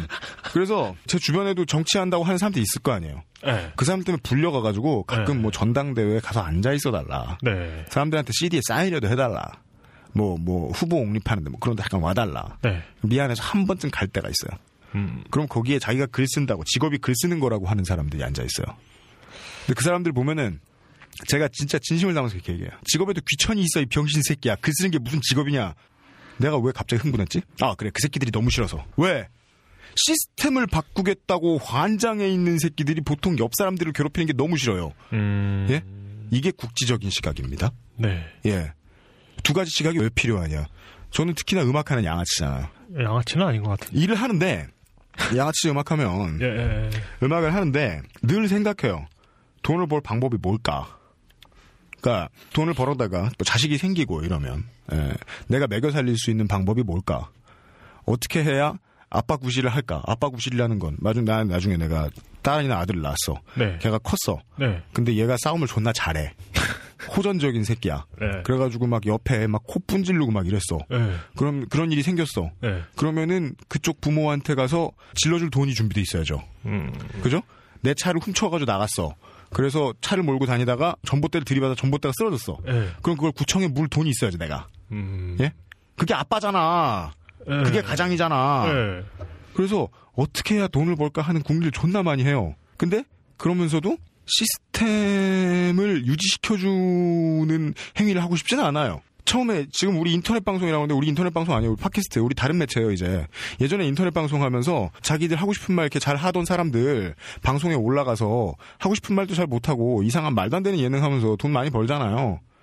자기가 욕하던 사람들 주변에 앉아가지고 힐링 캠프 하면서 아, 아, 아, 그, 그- 그 분들, 그분들을, 예. 예. 저는 그걸 제가 못할 성격이라는 걸 알거든요. 네, 뭐 확실히 못한 성격이세요. 네, 제가 못할 성격인 걸 제가 알아요. 네. 들이대는 걸 또 좋아하지. 네. 어딜 가서나. 근데 제 성격은 곧 저한테 미안함을 준다는 거죠. 음. 미래의 내 자식에게. 혹은 지금의 내 아내에게. 내가 이걸 해결하기 위해서는 최초로 가지고 있어야 되는 게 미안함이에요. 네. 양심에 찔려야 돼요. 네. 내가 경제적으로 조금 더 강력한 사람이 되지 못했다는 것에 대해서 미안함을 가지고 있어야 돼요. 네. 근데 그 미안함이나 돈에 대한 열정이 전부다. 그럼 그때부터는 수신제가가 잘 된 개새끼죠. 집안의 돈을 열심히 벌어오는 개새끼죠. 남의 돈을 빼앗아다가. 그게 국지적이지 않고 좀 더 대륙적인 시각이죠. 근데 그 둘 사이에서 균형이 잡혀야 돼요. 개인은 그래야 돼요. 개인은 돈을 벌어오는 일도 해야 되고요. 경제적인 정의가 제대로 실천이 되지 않는 시스템에 대해서 불의를 느끼고 화도 좀 내야 돼요. 그 반반이 지켜져야 돼요. 대한민국은 그 반반이 지켜지지 않는 나라예요. 한쪽은 이쪽 반에 서 있고 한쪽은 이쪽 반에 서 있어요. 네. 서로 싸우느라 바쁩니다. 왜 싸울까요? 잃은 사람은 너무 많이 잃어서 얻은 사람은 너무 많이 얻어서 싸우죠. 네. 예. 그 사이에 촌동네에 있는 사람들이 여당을 찍느라 희생되고 있는 거고요. 언제나 여촌 야도가 있는 이유가 그거 아닙니까? 다시 시야를 거시적으로 좀 옮겨보겠습니다. 조금 멀리 보면요. 세상이 족같을 때 천 명의 사람이 살고 있는데 나 한 명만 족같다고 계속 말해도 부끄러울 일은 전혀 없습니다. 그렇죠. 수백 년이 지나고 보았을 때 우리는 코페르니쿠스가 옳지. 코페르니쿠스는 나머지 모든 사람들에게 왜 이것도 몰라 병신 새끼들하고 말할 자격을 얼마든지 가지고 있어요. 그 사람들 자기 집안에 가서는 나쁜 아빠였을 거 아니에요. 괜히 법원 가서 개 욕이나 먹고 남들 다 아니라는데 아니라고 하면 아닌 거지. 계란으로 파이치기다. 멸문지하를 막지 못할 것이다. 여보 그러지 좀 마. 네. 네. 라고 이야기하겠죠. 그러다가 화형당해. 예. 아내는 진실을 말하고 있어요. 네. 너 그럼 죽는다. 그리고 남편도 진실을 말하고 있죠. 지구는 돈다. 그럴 거면 그럴 거면 돈이라도 많이 벌어놓든가. 그리고 예. 온 나라의 자본이란 자본과 온 나라의 힘이란 힘이 다 지구는 안 돈다고 이야기하고 있으면 예. 내가 지구는 돈다고 말할 수 있게 해주는 유일한 도구가 투표라는 거죠. 음. 예. 네.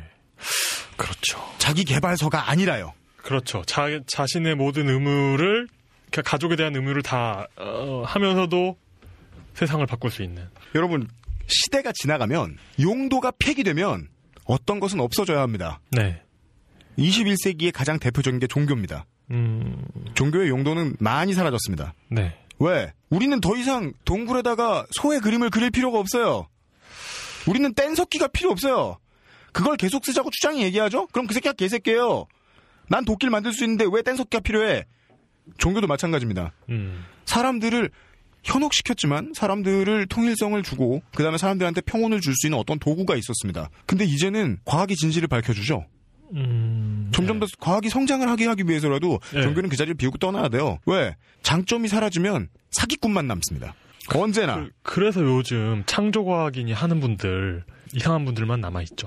종교의 장점이 사라진 이상 시크릿이 종교가 된다고요. 네. 사람들에게 위안을 주는 기능을 다 하고 나면 그 다음에는 아, 책- 종교가 책 시크릿. 예, 종교가 필요 없어진 세상에서는 혈액형 인간학만 남는다는 거예요. 종교처럼 혈액형 인간학이 세상의 사람들을 바- 사람들에 대해서 바꿔주는 게 뭐가 있습니까? 그 책을 쓴 부자 새끼 몇 만들어주는 것 빼고는 아무것도 없어요. 오히려 더 중용되면 중용될수록 사람들을 미치게 만들 뿐이에요. 그리고 우리는 정치부장님의 이야기를 통해서 자기 개발서가 없어지는 시대는 곧 재벌이 해체되는 시대라는 결론을 낼 수 있었습니다. 핀란드 이야기요. 노키아가 없어지고 핀란드의 경제는 갑자기 화랑으로 돌아섰죠. 음. 곳간이 하나는 민주주의가 아니에요. 투표권이 여러 개인 이유는 곳간이 여기저기 있어야 하기 때문입니다. 모두가 자기 돈을 알아서 쓸 수 있는 게 자본주의예요. 자본주의는 알고 보면 되게 민주적이에요. 재벌은 공산주의입니다, 여러분. 한 곳의 곳간, 돈을 나눠줄 수 있는 권리, 그게 한쪽에 있어요. 10개 그룹이 있다고 치죠. 걔네들이 경쟁합니까? 주인 10명이 노예 5천만 데리고 있는 겁니다. 음. 이걸 해결해 줄 수 있는 후보를 우리는 이번 대선에서 뽑을 수는 없을 겁니다. 하지만 거기에 종속돼 있는 새끼들을 안 뽑을 방법은 있습니다. 맞습니다. 최소한요. 우리가 대선 이야기를 할 생각이 없었거든요. 어우 민망해. 갑자기 꼬리를 내리고 있어. 없었어요. 안 하자 그랬잖아. 없었는데. 진짜 없었어요. 그럼 다시 역사 얘기하지 뭐. 과거로. 가지 뭐 과거로. 예? 그게 아이 그 아 아, 아, 이거 참. 피터 드러커가 얘기했습니다. 뭐요? 그 현, 그러니까 그 정치는 민주화되는데 네. 기업 구조는 전체주의라는 거죠. 맞아요. 재벌은 공산주의란 말이 맞습니다. 네, 맞습니다. 재벌이 자본과 권력을 독점을 하고 있기 때문에 네. 그건 민주주의가 아니죠. 네. 예. 그러니까 인터넷, 그러니까 닷컴 시대 개창 이후로 초정부적인 기업들, 초정부적인 권한을 가진 기업들이 나타났죠. 맞습니다. 최초에 가장 무서웠던 게 IBM이었고요. 네. 그 다음이 마이크로소프트였습니다. 네. 마이크로소프트가 세계를 지배하게 되지 않을까라는 공포를 사람들은 가졌습니다. 네. 제가 간혹 가다가 삼성 욕을 안 하고 가끔 가다 삼성 물건이 좋다라고 그래도 편을 들어준다면 그건 애플이 이 이상으로 사람들의 마인드를 잠식해서는 안 된다는 본능적인 공포가 있어서일 거예요. 그 공포가 어디서 왔는지를 설명해 드릴 수 있는 방법은 영화 아이로봇의 마지막 부분에 중앙제어 컴퓨터인 비키가 무슨 짓을 했는지를 보시면 알 수도 있습니다. 무슨 얘기하다 여기까지 막 달려 씨발 뭐였죠? 뭐였죠? 저 모르죠. 아 그래 이 얘기하려고 그랬어. 아까 저 부장님이 하셨던 얘기에 맞춰서 가려고 그랬어. 아, 이 영국 노팅엄셔에 있던 별볼일 없는 개털 새끼였던 제임스 하그리브스가 에, 아내의 이름을 딴 제니 방적기를 만들어요. 어, 에, 예. 그래서 이 한땀 한땀 베틀로 이 천을 만들던 사람들이 순식간에 몰살당해요.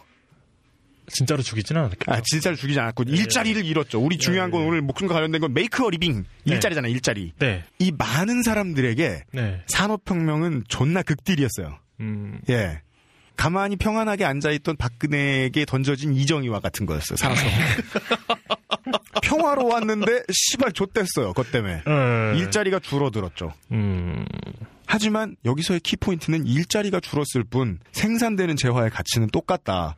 그럼 무슨 뜻일까요? 인간의 창의성을 이용해서 다른 직업을 만들거나 다른 직장의 숫자를 더 늘려주거나 해야 한다는 겁니다. 그걸 할 수 있는 능력은 1000% 재벌에겐 없습니다. 음. 그런데 재벌에 투표를 할 수 없다 보니 우리는 정치인에게 투표를 합니다. 음. 그리고 덤으로 네. 어, 자기 개발서를 사는 데 드는 만 원에서 3만 원도 아낄 수 있죠. 오늘의 결론 3만 원을 아끼는 이야기였습니다. 제가 하고 싶은 얘기는 네. 한국에 뭐 이런 거 되게 많죠 그런 얘기. 90년대 후반까지만 하면은 한국의 빌 게이츠 음. 그러니까 정말 많이 나왔죠. 한국의 빌 게이츠가 한 한국에 3만 명은 됐죠. 근데 한국의 빌 게이츠가 2000년대가 되면서 한국의 스티브 잡스로 바뀌죠. 그니까. 그러면서 느낀 게 뭐냐면 음. 그 제가 또 경영학과를 나왔잖아요. 근데 경영 이런 데서 그 얘기 되게 자주 하는데 뭔가 예. 경영 전문적인 얘기를 한 적은 없는 것 같아. 예, 맞아요. 전문적이지 않으니까요. 근데 케이스 스터디라는 걸 합니다. 네. 그러니까 왜 얘네가 왜 성공했는지를 보는 거예요. 그렇죠. 그래서 이런 mindset이 네. 뭐 이런 서적의 기본적인 mindset이죠. 네. 이렇게 해가지고 대체로 성공하는 것 같으니까 너네도 따라하라는 거잖아요. 네, 벤치마킹 한 다음에 적용시키죠. 그래서 생각을 해봅시다. 네. 한국의 빌 게이츠와 한국의 스티브 잡스. 네. 그러니까 지향하는 사람이 바뀐 거죠. 네. 근데 이 두 사람의 공통점은 뭘까요? 돈이 많다는 것밖에 없어요. 어허. 돈 많이 벌었다는 공통점. 네, 돈 많이 벌었다는 것밖에 없어요. 네. 그러니까 제가 말하고 싶은 건 뭐냐면 네. 이런 성공, 서- 성공 기법 이런 거 돈 많이 번 사람들이 얘기했던 것 같다란 얘기예요. 네가 행복하느냐 안 행복했느냐하고는 아무 상관없는 얘기예요. 맞아요. 예. 제가 하고 싶은 얘기 그거예요. 예. 예. 대학교 졸업하기 전에 내가 뭘 하면 행복한지를 알아야 돼요. 음. 예, 그 그게 이게 제가 예, 20대를 다 보내고 드디어 깨달은 겁니다. 남자들이 그걸 모르고 정말 열심히 살면 남는 건 귀두밖에 없어요. 그 검찰도 그러니까 대한민국이 네. 성매매 공화국인 거예요. 검찰 애들이 그러는 게 그래서 그런 거예요. 이게 저, 정말 정확한 표현입니다. 네, 정말 열심히 공부했어. 네. 그리고 사무실에 나갔더니 조선일보밖에 없어. 네. 조선일보가 해도 된다고 묵인해주는 유일한 게 성매매거든. 음, 네. 열심히 하는 거야. 그거랑 계곡이랑. 예. 아, 무슨 얘기 하려고 그랬냐? 정리해야죠. 오늘 결국 시사 아닌 얘기 하더니 시사인 것처럼 잘 짜고 친 고스톱을 들으셨습니다. 왜, 왜 저만 빼고 짰어요? 저는 짠 거 아무것도 없었는데. 전날 짰거나 뭐 당장 처음 알았거나 뭔 상관이야. 예, 예. 예, 당일치기란. 자. 예, 게시판 좀, 좀 들어오고 그러세요. 아, 자, 예, 마지막으로, 예, 다음 주 수요일부터 화요일까지 벙커원 일정을 소개해 드리겠습니다. 어, 다음 주 화요일부터요? 수요일부터 발음을 해주시면 돼요. 다음 주 수요일부터요? 네. 어, 시- 잠깐만. 잠깐만. 그러면은 12월 12일부터 그렇죠. 어, 저녁 7시 인간도시 컨센서스 후원의 밤이 있습니다. 김진애 의원 오십니다. 김진애, 전 의원. 김진애 전 의원님. 네. 예. 김진애 의원님이 지역구, 우리 김재용 교수님하고 비슷한 케이스죠. 전국구로 들어왔다가 지역구의 파워가 한참 못 미쳐가지고, 네. 에, 네임밸류가 자기보다 조금 떨어지는 분한테 확 밀려버린, 음. 예. 그렇다고 뭐 노웅래 의원이 아무것도 안 한다는 뜻은 아니지만, 네. 예. 노웅래 의원 아버지하고 음. 저희 아버지하고 친구였었는데. 아 진짜요? 예. 근데 왜 안 도와줘? 연, 연락 요즘 돌아가셨잖아. 아 그래서 아 그렇구나. 아, 따로 연락 한번 그다음에 해보세요. 12월 13일 목요일에는 SNS 대국민 토론회 한홍구 교수와 고상만 팀장님, SNS 대국민 토론인데 모여서 할 필요 있어요? 그러니까 뭐 의문사 조사위원 SNS, SNS 대국민 토론회면 내가 하면 되겠네. 네. 그러니까 장준하 하루 종일 하고 계시잖아. 장준하 의문사에서 정수장학회까지 네. 이랍니다 제목이. 예, 고상만 씨가 최근에 그 관련된 장준하 선생 의문사 관련된 책을 하나 내셨죠. 네. 음. 금요일에는 어, 아주 맛있는 아이리카노를 팝니다. 그리고 10, 다른 날은 안 파나 아메리카노를 것처럼. 네, 에, 12월 15일에는 네. 어, 나를 파견하라. 파견 미술과 그룹존 오픈입니다. 이거 그, 응. 그, 그, 그, 그 거, 그거 같은데요? 뭐요? 그, 파, 파견직 노동자 관련 뭐 그런 것 같은데요? 그런가? 아, 아까 아, 밖에 보니까 미술 작품들 몇 개 그 벙커 사무실 안에 쌓여 있더라고요. 그리고 일요일 12월 16일에는 음. 8시에 네. 이날 무슨 날인지 아시죠? 12월 16일 16일 대선 후보 토론 2차 토론이 있습니다. 아, 3차, 3차, 3차. 3차 토론 마지막 토론이죠, 그날이. 3차 예. 토론. 2차 토론은 12월 10일 날 있죠. 아마 이게 어, 올- 12월 10일 이후에 올라가겠죠. 네, 아마 지금 현. 지금 상황은 1차 토론만 끝난 상황이죠. 네. 예. 그리고 어, 어, 하여튼 이때 같이 같이 봅니다. 12월 16일 날 음. 토론을 같이 봐요? 예, 토론을 같이 벙커원에. 모여서 TV를 본다고요? 예. 아, 누가 진행하시잖아, 그럼. 진행하셔야 될 거 아니야. 모르겠는데요. 김용민 교수님이 하시지 않아, 그러나? 누구랑 누구? 서영석 김용민 그죠? 아, 그 두 분. 예, 이 정치 토크 진행하시는 에, 서영석 평론가님과 이 김용민 재개업한 평론가님께서 하시죠. 예, 네. 12월 17일 날에는 벙커원이 아주 어, 아름다웠습니다. 아니구나. 뭐요? 잠깐. 12월 12월 17일. 예, 예, 예. 이때는 별다른 행사가 없고요. 네. 아, 평소에는 어글리하다가 예, 펴- 펴- 놀면 아름다워지는. 예, 예. 예, 굉장히 예, 와서 즐겨주시면 되고 네. 12월 18일 날 5시에 낙곱살 공개 녹음이 있습니다. 아하. 이그 전야네, 전야. 네네. 오, 그 러게요. 그리고 12월 19일 날 드디어 그걸 하죠. 뭐요? 대선을 하죠. 아 제가 약간 이런 게 있어요. 그러니까 축구 좋아하면서도 네. 축구 경기 정작 잘 못 보거든요. 맞아. 예, 왜? 그, 아, 그니까, 너, 너, 너, 보면 너무 좋으면서도, 이게 맨, 음. 그, 그, 내가 왜 돈 내고 이런 고생을, 이런, 이런 느낌 많이 들어요. 아, 축구장 예. 가서. 예. 스스로를 괴롭히려고 하잖아요. 왜, 나, 왜 나에게, 왜 나는 이런 그, 필요 없는, 없었을 스트레스를 괜히 만들고 있지? 이런 거. 네.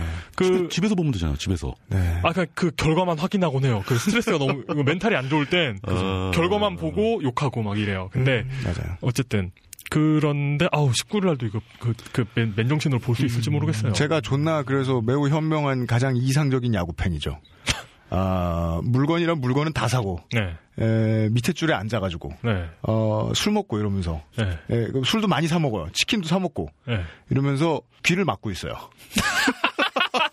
음악을 듣고 있어요. 음악을 듣고 있으면서 최대한 뭔가 그 가상 현실처럼 이렇게 경기를 보면서 네. 에, 경기의 결과에 절대로 연연하지 않도록 스스로를 만들어내요. 음. 예, 그래서 저는 지나 이기나 즐거워요. 예, 여러분 어, 내년 봄이 되면 목동구장 한 켠에서 예, 예, 귀를 틀어막고 술을 먹고 있는. 있는 사람을 보실 수 있습니다. 야구는 안 보고. 네, 예, 아, 네.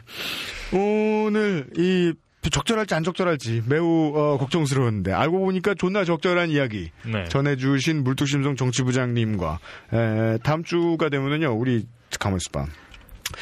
달력. 다음 주가 목요일이 며칠? 다음 주 목요일이 13일이지 네. 우리가 다음 주에 녹음을 하면요 아, 대선 전전날에 나와요 다음 주에 나 못하겠다. 우린 그때 무슨 얘기를 할까요 너, 너 진짜 무슨 얘기를 해요, 지금? 대선 바로 전날, 전전날 나가는 게? 예를 들면 우리 이런 거 해보면 좋을 것 같아요 만약에 그 데이터를 잘 수집할 수 있으면 예. 어, 대선과 관련된 그 스포츠적인 데이터들. 예를 들어, 음. 에, 이인재가 들어가 있을 때 그가 속했던 당은 대선에서 매번 졌다. 음. 라든가. 근데, 근데 우리 지금 기획회의를 왜 녹음하면서 하지? 뭐, 뭐, 뭐, 예, 예, 예. 아유, 이 뭐, 그, 들으시는 분들도 알 필요가 있어요. 이거, 그, 공짜로 되는 게 아니에요, 이게. 대선, 대선 관련해 가지고 재미있는 데이터를 모아보는 것도 재밌겠네요. 그렇죠. 대선과 관련된 정치의 기록들을 좀 모아보면 재밌지 않을까요? 우리한테는 이제 심심, 그러니까 이틀이 남잖아요? 그럼 심심풀이 땅콩이야, 이제, 대선은. 이회창 씨. 뭘 해야 되나. 우리가 죽을지 살진 정해졌어. 이회창 씨는, 그렇구나. 이회창도 가는 곳마다 지게 만들었구나. 그랬죠. 뭐, 아, 그러니까 그런 것들을 알아볼 수 있을 거예요. 간단한 거 하나 생각났다. 뭐요? 우리나라 역대 대선 총 모든 대선을 다 합쳐서 네. 여자가 이긴 적은 한 번도 없어요.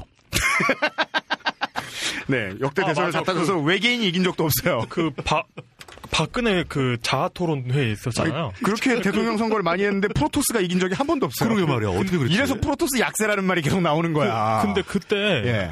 그때 그 예. 자아 토론회 때 네. 사회자가 자꾸 자 이제 남자분들 하셨으니까 여자분들 하셔야죠. 계속 이러더라고요. 누가?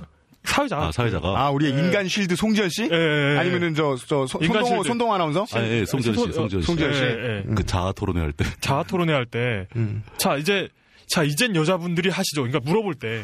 아, 물어볼 그, 때. 그의 의도성이 있었다? 어, 전, 전 그게 개- 계속, 어, 이 사람 왜 이러지? 저 기분 탓이겠지. 아, 근데 그건 진짜 좀 쌍스럽긴 해. 그럼. 마인드셋이 원래 쌍스러운 거야. 그, 그 뭐냐, 대선 이번에 첫 번째 토론 정리한 가장 명쾌한 이야기는 제가 듣기엔 그거였어요. 네. 여자 1호는 여자 3호가 무척 싫다. 가장 완벽했어요. 왜냐, 문장이 거기서 끝나야 돼요. 왜냐면 아무도 남자 2호를 신경 쓰지 않았거든요. 그렇지.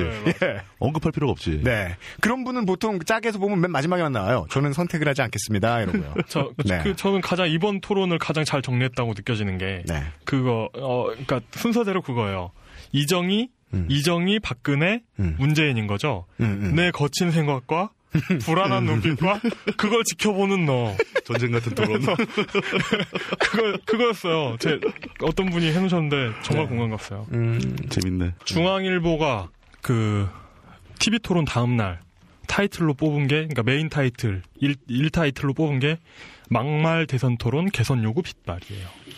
그러니까 이건 먹힌다는 얘기죠. 지금 조중동이 끌려가고 있어요. 네. 다시.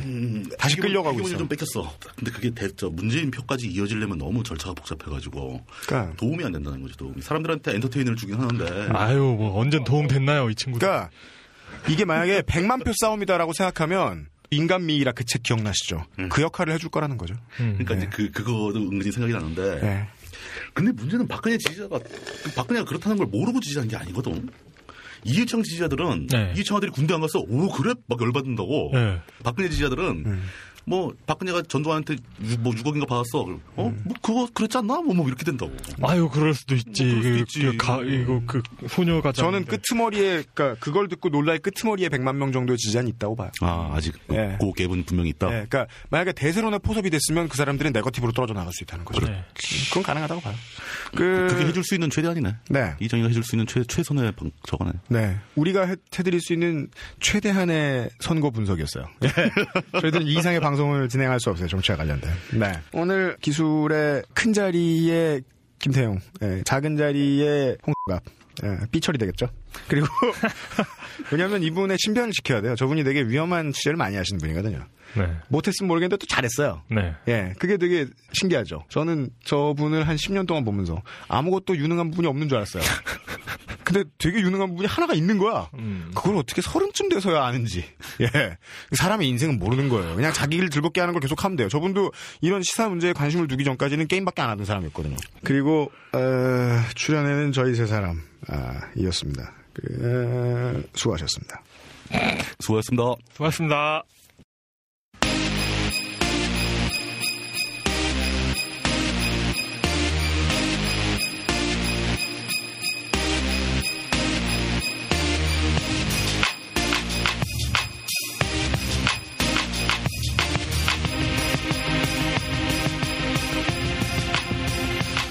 네. 어, 체간에도 지식이 있고요. 어, 고블린 상점 안에도 지식이 있고요. 네. 그 경제학은 MMORPG를 처음 해서 이제 보통 처음 배우게 됩니다. 요즘 아이들. 진짜예요. 그 누가 어디서 가르쳐 줍니까? 엄마가 뭐 금전 출납부 요즘 저렇게 해주는 것도 아닌데.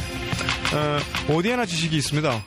그리고 우리가 배우는 지식들 중에 가장 값나가고 훌륭한 지식들은 똑같은 지식을 가르칩니다. 정답이 없다는 거예요. 왜냐면 역사가 내일 끝나지 않기 때문이죠. 예. 그리고 어떤 일들이 끝나면 그것이 왜 그렇게 끝나는가를 분석하게 될 것입니다. 그리고는 미래를 보기 위한 또 다른 창으로 쓰겠죠. 그런데 미래는 미래이기 때문에 더더욱이 정답이 없다는 자세로 임하지 않으면 사기꾼만 질질 꼬입니다. 내 자신이 사기꾼이 될 가능성도 매우 크죠. 아, 미래가 정해져 있지 않다라는 것을 확인시켜주기 위해서 해야 하는 게 투표라니. 어, 뭔가 앞뒤가 안 맞아 보입니다. UMC였습니다. 아, 다음 이 시간에도 다시 뵙겠습니다. 아, 들어주셔서 고맙습니다.